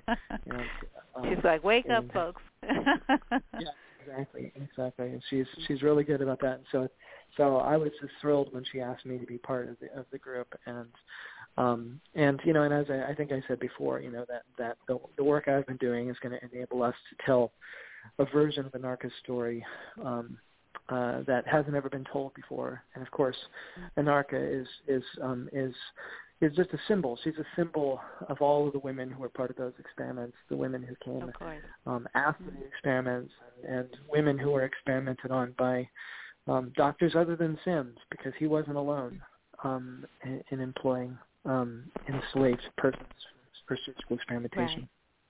hmm Yeah, yeah, and and the whole idea that you know black people don't feel pain that's something that is still um, uh, something that you know the medical professionals being trained still believe. They believe that um, they under medicate um, people of African descent to date.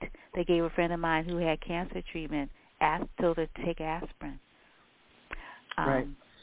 So we just saw you know, the, it's, it's the still- tragic story of Susan Moore in Indiana. You know, the Mm, um, who was a mhm. physician herself.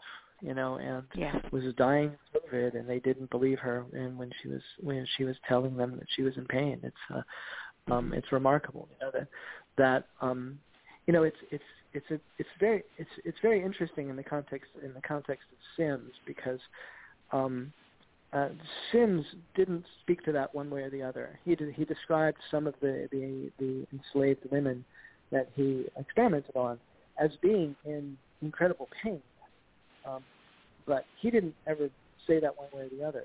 But the person who did Mm. say it, not in, Mhm. not in 1849 or 1850, but in 1950, was Sims' Mm. biographer, his one biography Oh.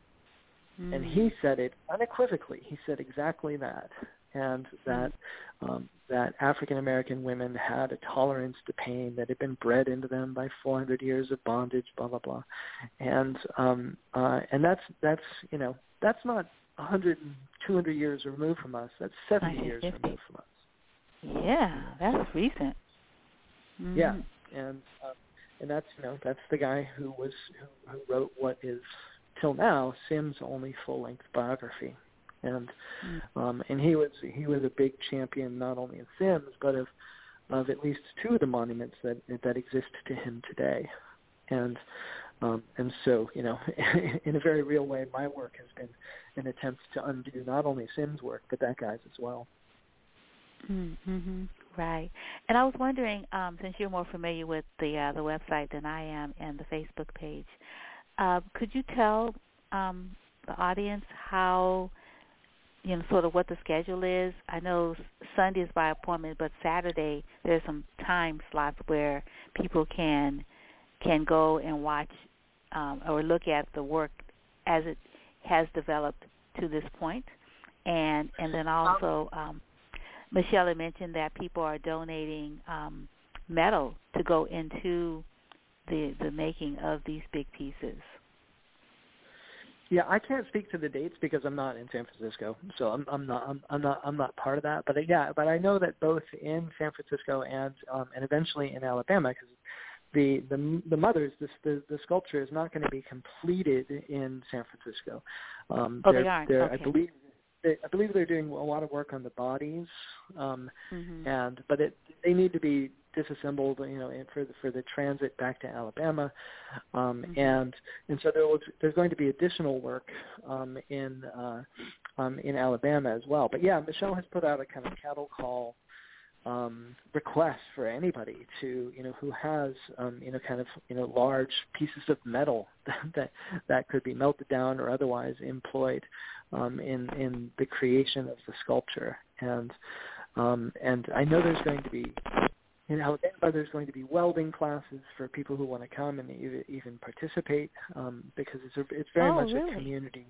Yeah, there's it's very Oh, much a community Oh, thing, and so so um, Mhm. you know and that's not my part of it. I'm the I'm I'm one of just two historians on the project, you know. So so I, I no, no, I, I, worry no, I meant that you were organizing it, but I thought maybe you might know where it is. Like you could just read it to us, because you said that all this information is on the website or here, and I'm like, I'm not seeing it because I don't have time to like figure it out right now. So that's why I thought maybe you might know, be able to read it to us, because I know she said on Saturday there were some times every Saturday that they're here. There's going to be a time for people to be able to come and and and look at what's happening, what's going on so far, and then on Sunday it's by appointment. So I was just wondering if you, Right. if you had known where that was on the website. That's okay. I will um I will call Michelle back and ask her to send me that flyer that I haven't gotten yet. Sure. okay, great. Yeah, I mean, I, no I would imagine that that that just following that Facebook page, that that you know that kind of stuff will be posted there. That there there are there are doulas, there are members of the team who are who are um, you know sort of part of the the the the, the social media um, campaign, and I'm, they're going to be on that, I'm sure. Okay. All right. Cool. Because Saturday's coming quickly. right. but I'm but I'm really happy that um that San Francisco is a stop on the on the journey home. That is so cool. Yeah. That is really cool. Yeah. Yeah, Yeah. that that was Um, that's because of the, the artist Dana Albany that that Michelle mentioned. Right. You know, Dana's Dana's based Yeah. there, and you know, and, and her um her workshop. You know, Dana works in these really really large scale, um, you know, metal sculptures, and um Mhm. and so you know, um when Dana agreed to be part of the team, um Mhm. that it was it was more or less ordained that you know a lot of the work was going to be happening there. cool, cool. And uh, and what's the name of the statue that um that Michelle referenced that Dana that's Dana's work that like that's what I'm looking for. Um Tara. What- she's I she's referring to Tara. And, T A R and if you T A R A, yeah. And Okay. um and if you Google it's it's on the main uh, there's an image of Tara on the main anarchalucybetsy.org page. If you just sort of scroll down the main page, um, Okay. there you'll you'll see uh, Dana Albany's not only Tara, but she also did a um, a mammoth, like a woolly mammoth in metal, and um, Mm-hmm. uh, and you'll see both of those, and and and that's the style that um, the Mothers of Gynecology Monument is gonna is going to emulate. And um, so you can see it there, but also, you know, Dana Dana has a website herself. Okay.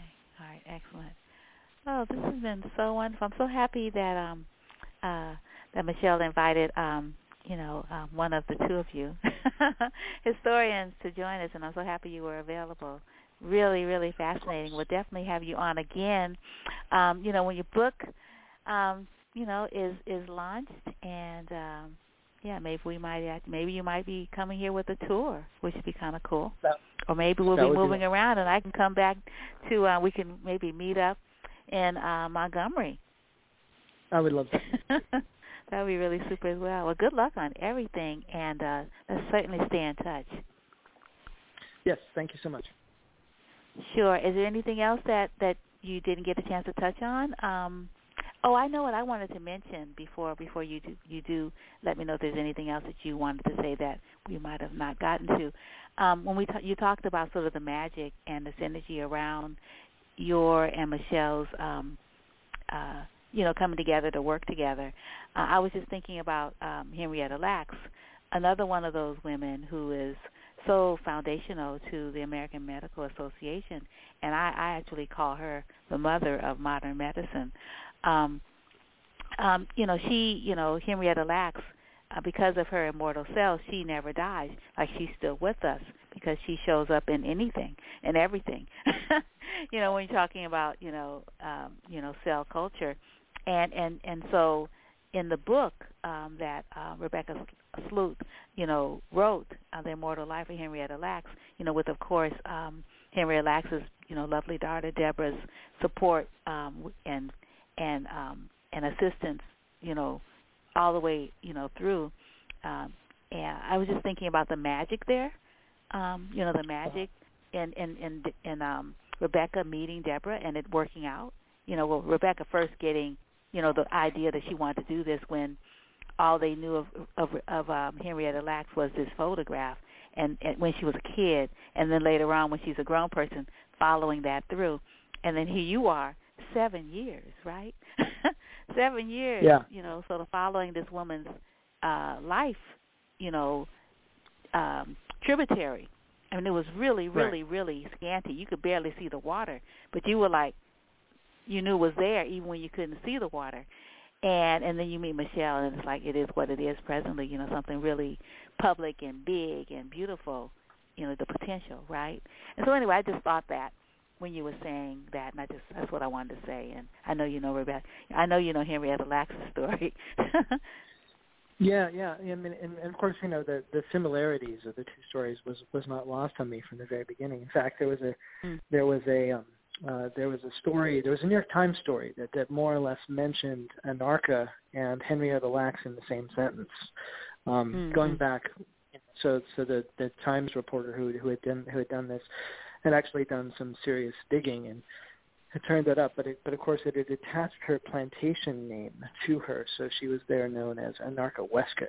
And um, you know, and and even right now, there's a there's a Wikipedia page um, for Anarcha Westcott to tell part of the story. But, but um, in fact, uh, what mm-hmm. my work uh, revealed was that Anarcha didn't stay in Alabama. She certainly didn't take her plantation owner's name um, uh, at emancipation. She wasn't in Alabama at emancipation, and um, I did, uh, you know, find the the name that she died with, um, mm. but it was it was not Westcott, and so um, so there was still a lot to, a lot to learn about her, but um, but you know, for some time that that parallel uh, between Henrietta Lacks and Anarcha um, has has been has been out there, and um, so yeah, you know that that had had certainly um, occurred to me.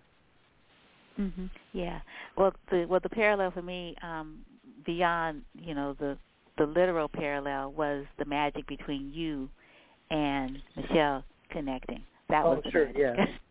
That's the. Yeah, part. I mean, I, I remember that. You know, yeah, I remember quite. We were, we were introduced by a mutual friend in Montgomery. I was um, mm-hmm. I was staying in a um, at a at a in a room above a, a, a new tavern in in Montgomery, and um, Michelle knows everybody in Montgomery at this point. I mean, yeah. she is she is um, kind of an embodiment of the town, and and um, and so um, this gentleman knew about what Michelle was doing, knew the tours that she was giving, and he knew what I was doing, and and and uh, he just introduced us on on uh, the porch of his house one day, and um, um, and Michelle and I have been in each other's orbit ever since. And um and it, it is a kind of it's kind of perfect matching you know. I i do all that sort of forensic you know hardcore digging in libraries kind of work um and michelle is out there you know making a difference in the world you know. And so um and um you know and for a project like this you really need both right right.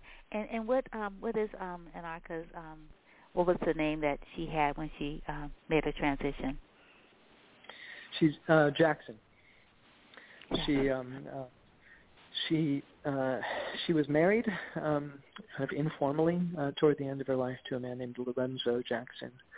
And um you asked earlier about about descendants and I think I actually skipped over mentioning that. And um she had three living children with her when she died, uh Delia, mm. William and Oliver.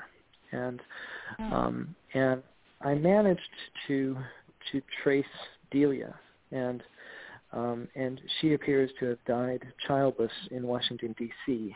Uh, mm. in the 1920s. I think I'm not sure about the exact um, the exact date of her death, um, but she was married a couple of times and um, and then died and was buried in um, um, in a in a graveyard that was that was then um, moved and then turned into a park. So it's underneath the park. There were 59,000 graves in the in the cemetery. 59,000? Oh my gosh. Yeah, yeah. And then they they moved it, but they only mm-hmm. moved 2,000 graves. Uh, That's and, all. Yeah, yeah, and oh. um, and so those graves are still underneath of this park in Washington D.C.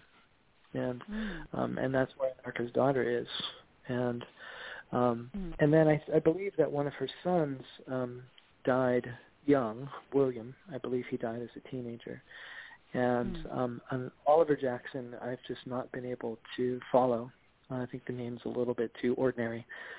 And I thought I thought I was onto it at one point, but it turned out to have been a different Oliver Jackson. So, so, mm. um, uh, but I, I don't think that story is over. You know, I think it's still possible that um, mm. that uh, that that either myself or somebody um, can can find that um, that person, and then maybe yes.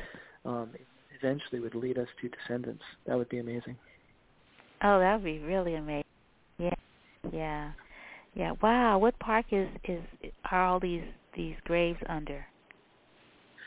I forget the name of the park, but the the, the cemetery was called Payne, I believe, P A Y N E. And uh, I'm not 100% certain because you know for a long time there, all I was I was just you know 40 to 60 hours a week on the book.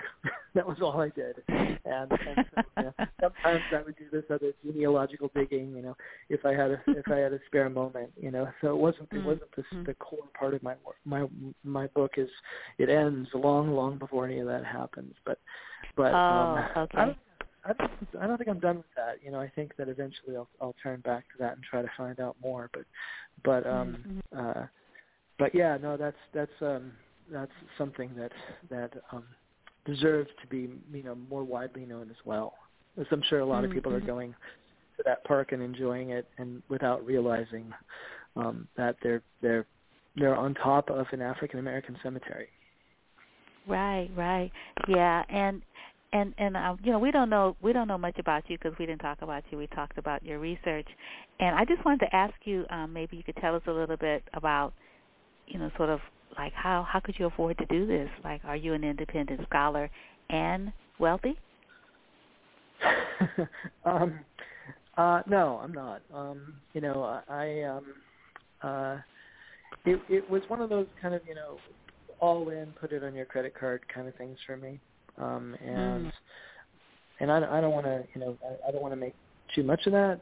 Um, but you know it was you know something that is still the case that that um, you know to invest you know what resources I have to you know to help history bend toward justice a little bit.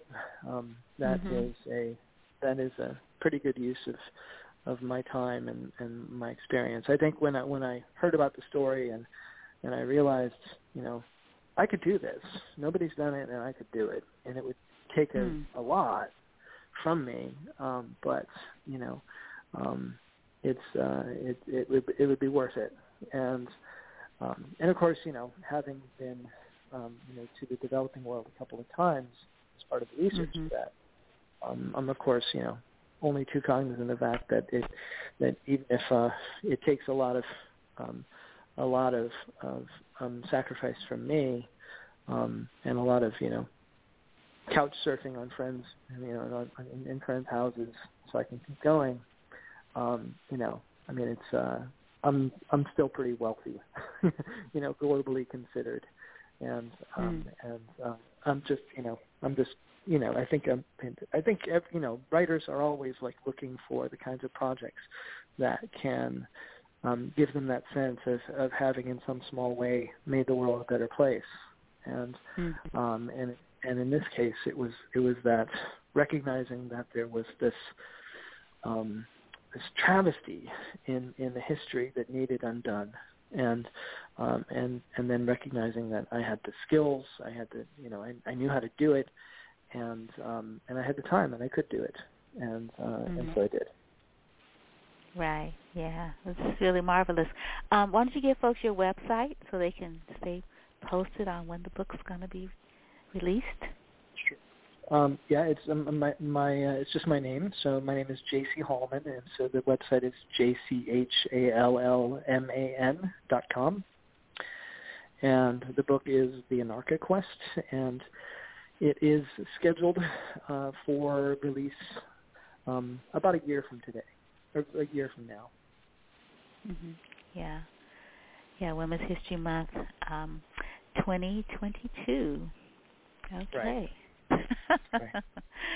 excellent, excellent. Yeah. So, is there anything that I didn't ask you about, um, or that you didn't share already, um, that you want to say in closing?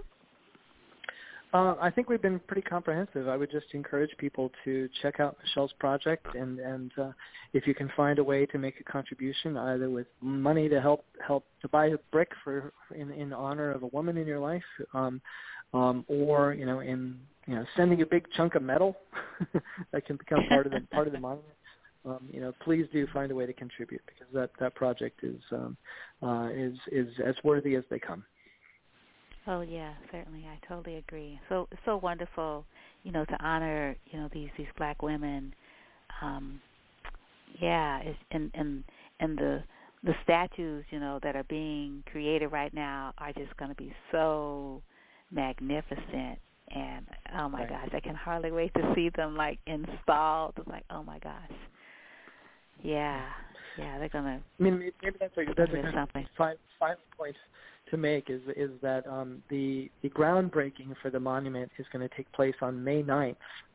Um, and Oh. this is not the installation of the monument, but but the the, the um, groundbreaking for the monument will take place in Montgomery on May 9th, which is Mother's Day. Uh, so the mothers right, will exactly. be uh, will be set in set in place. The beginning of that will be happening on May 9th. Wow, in that's so cool.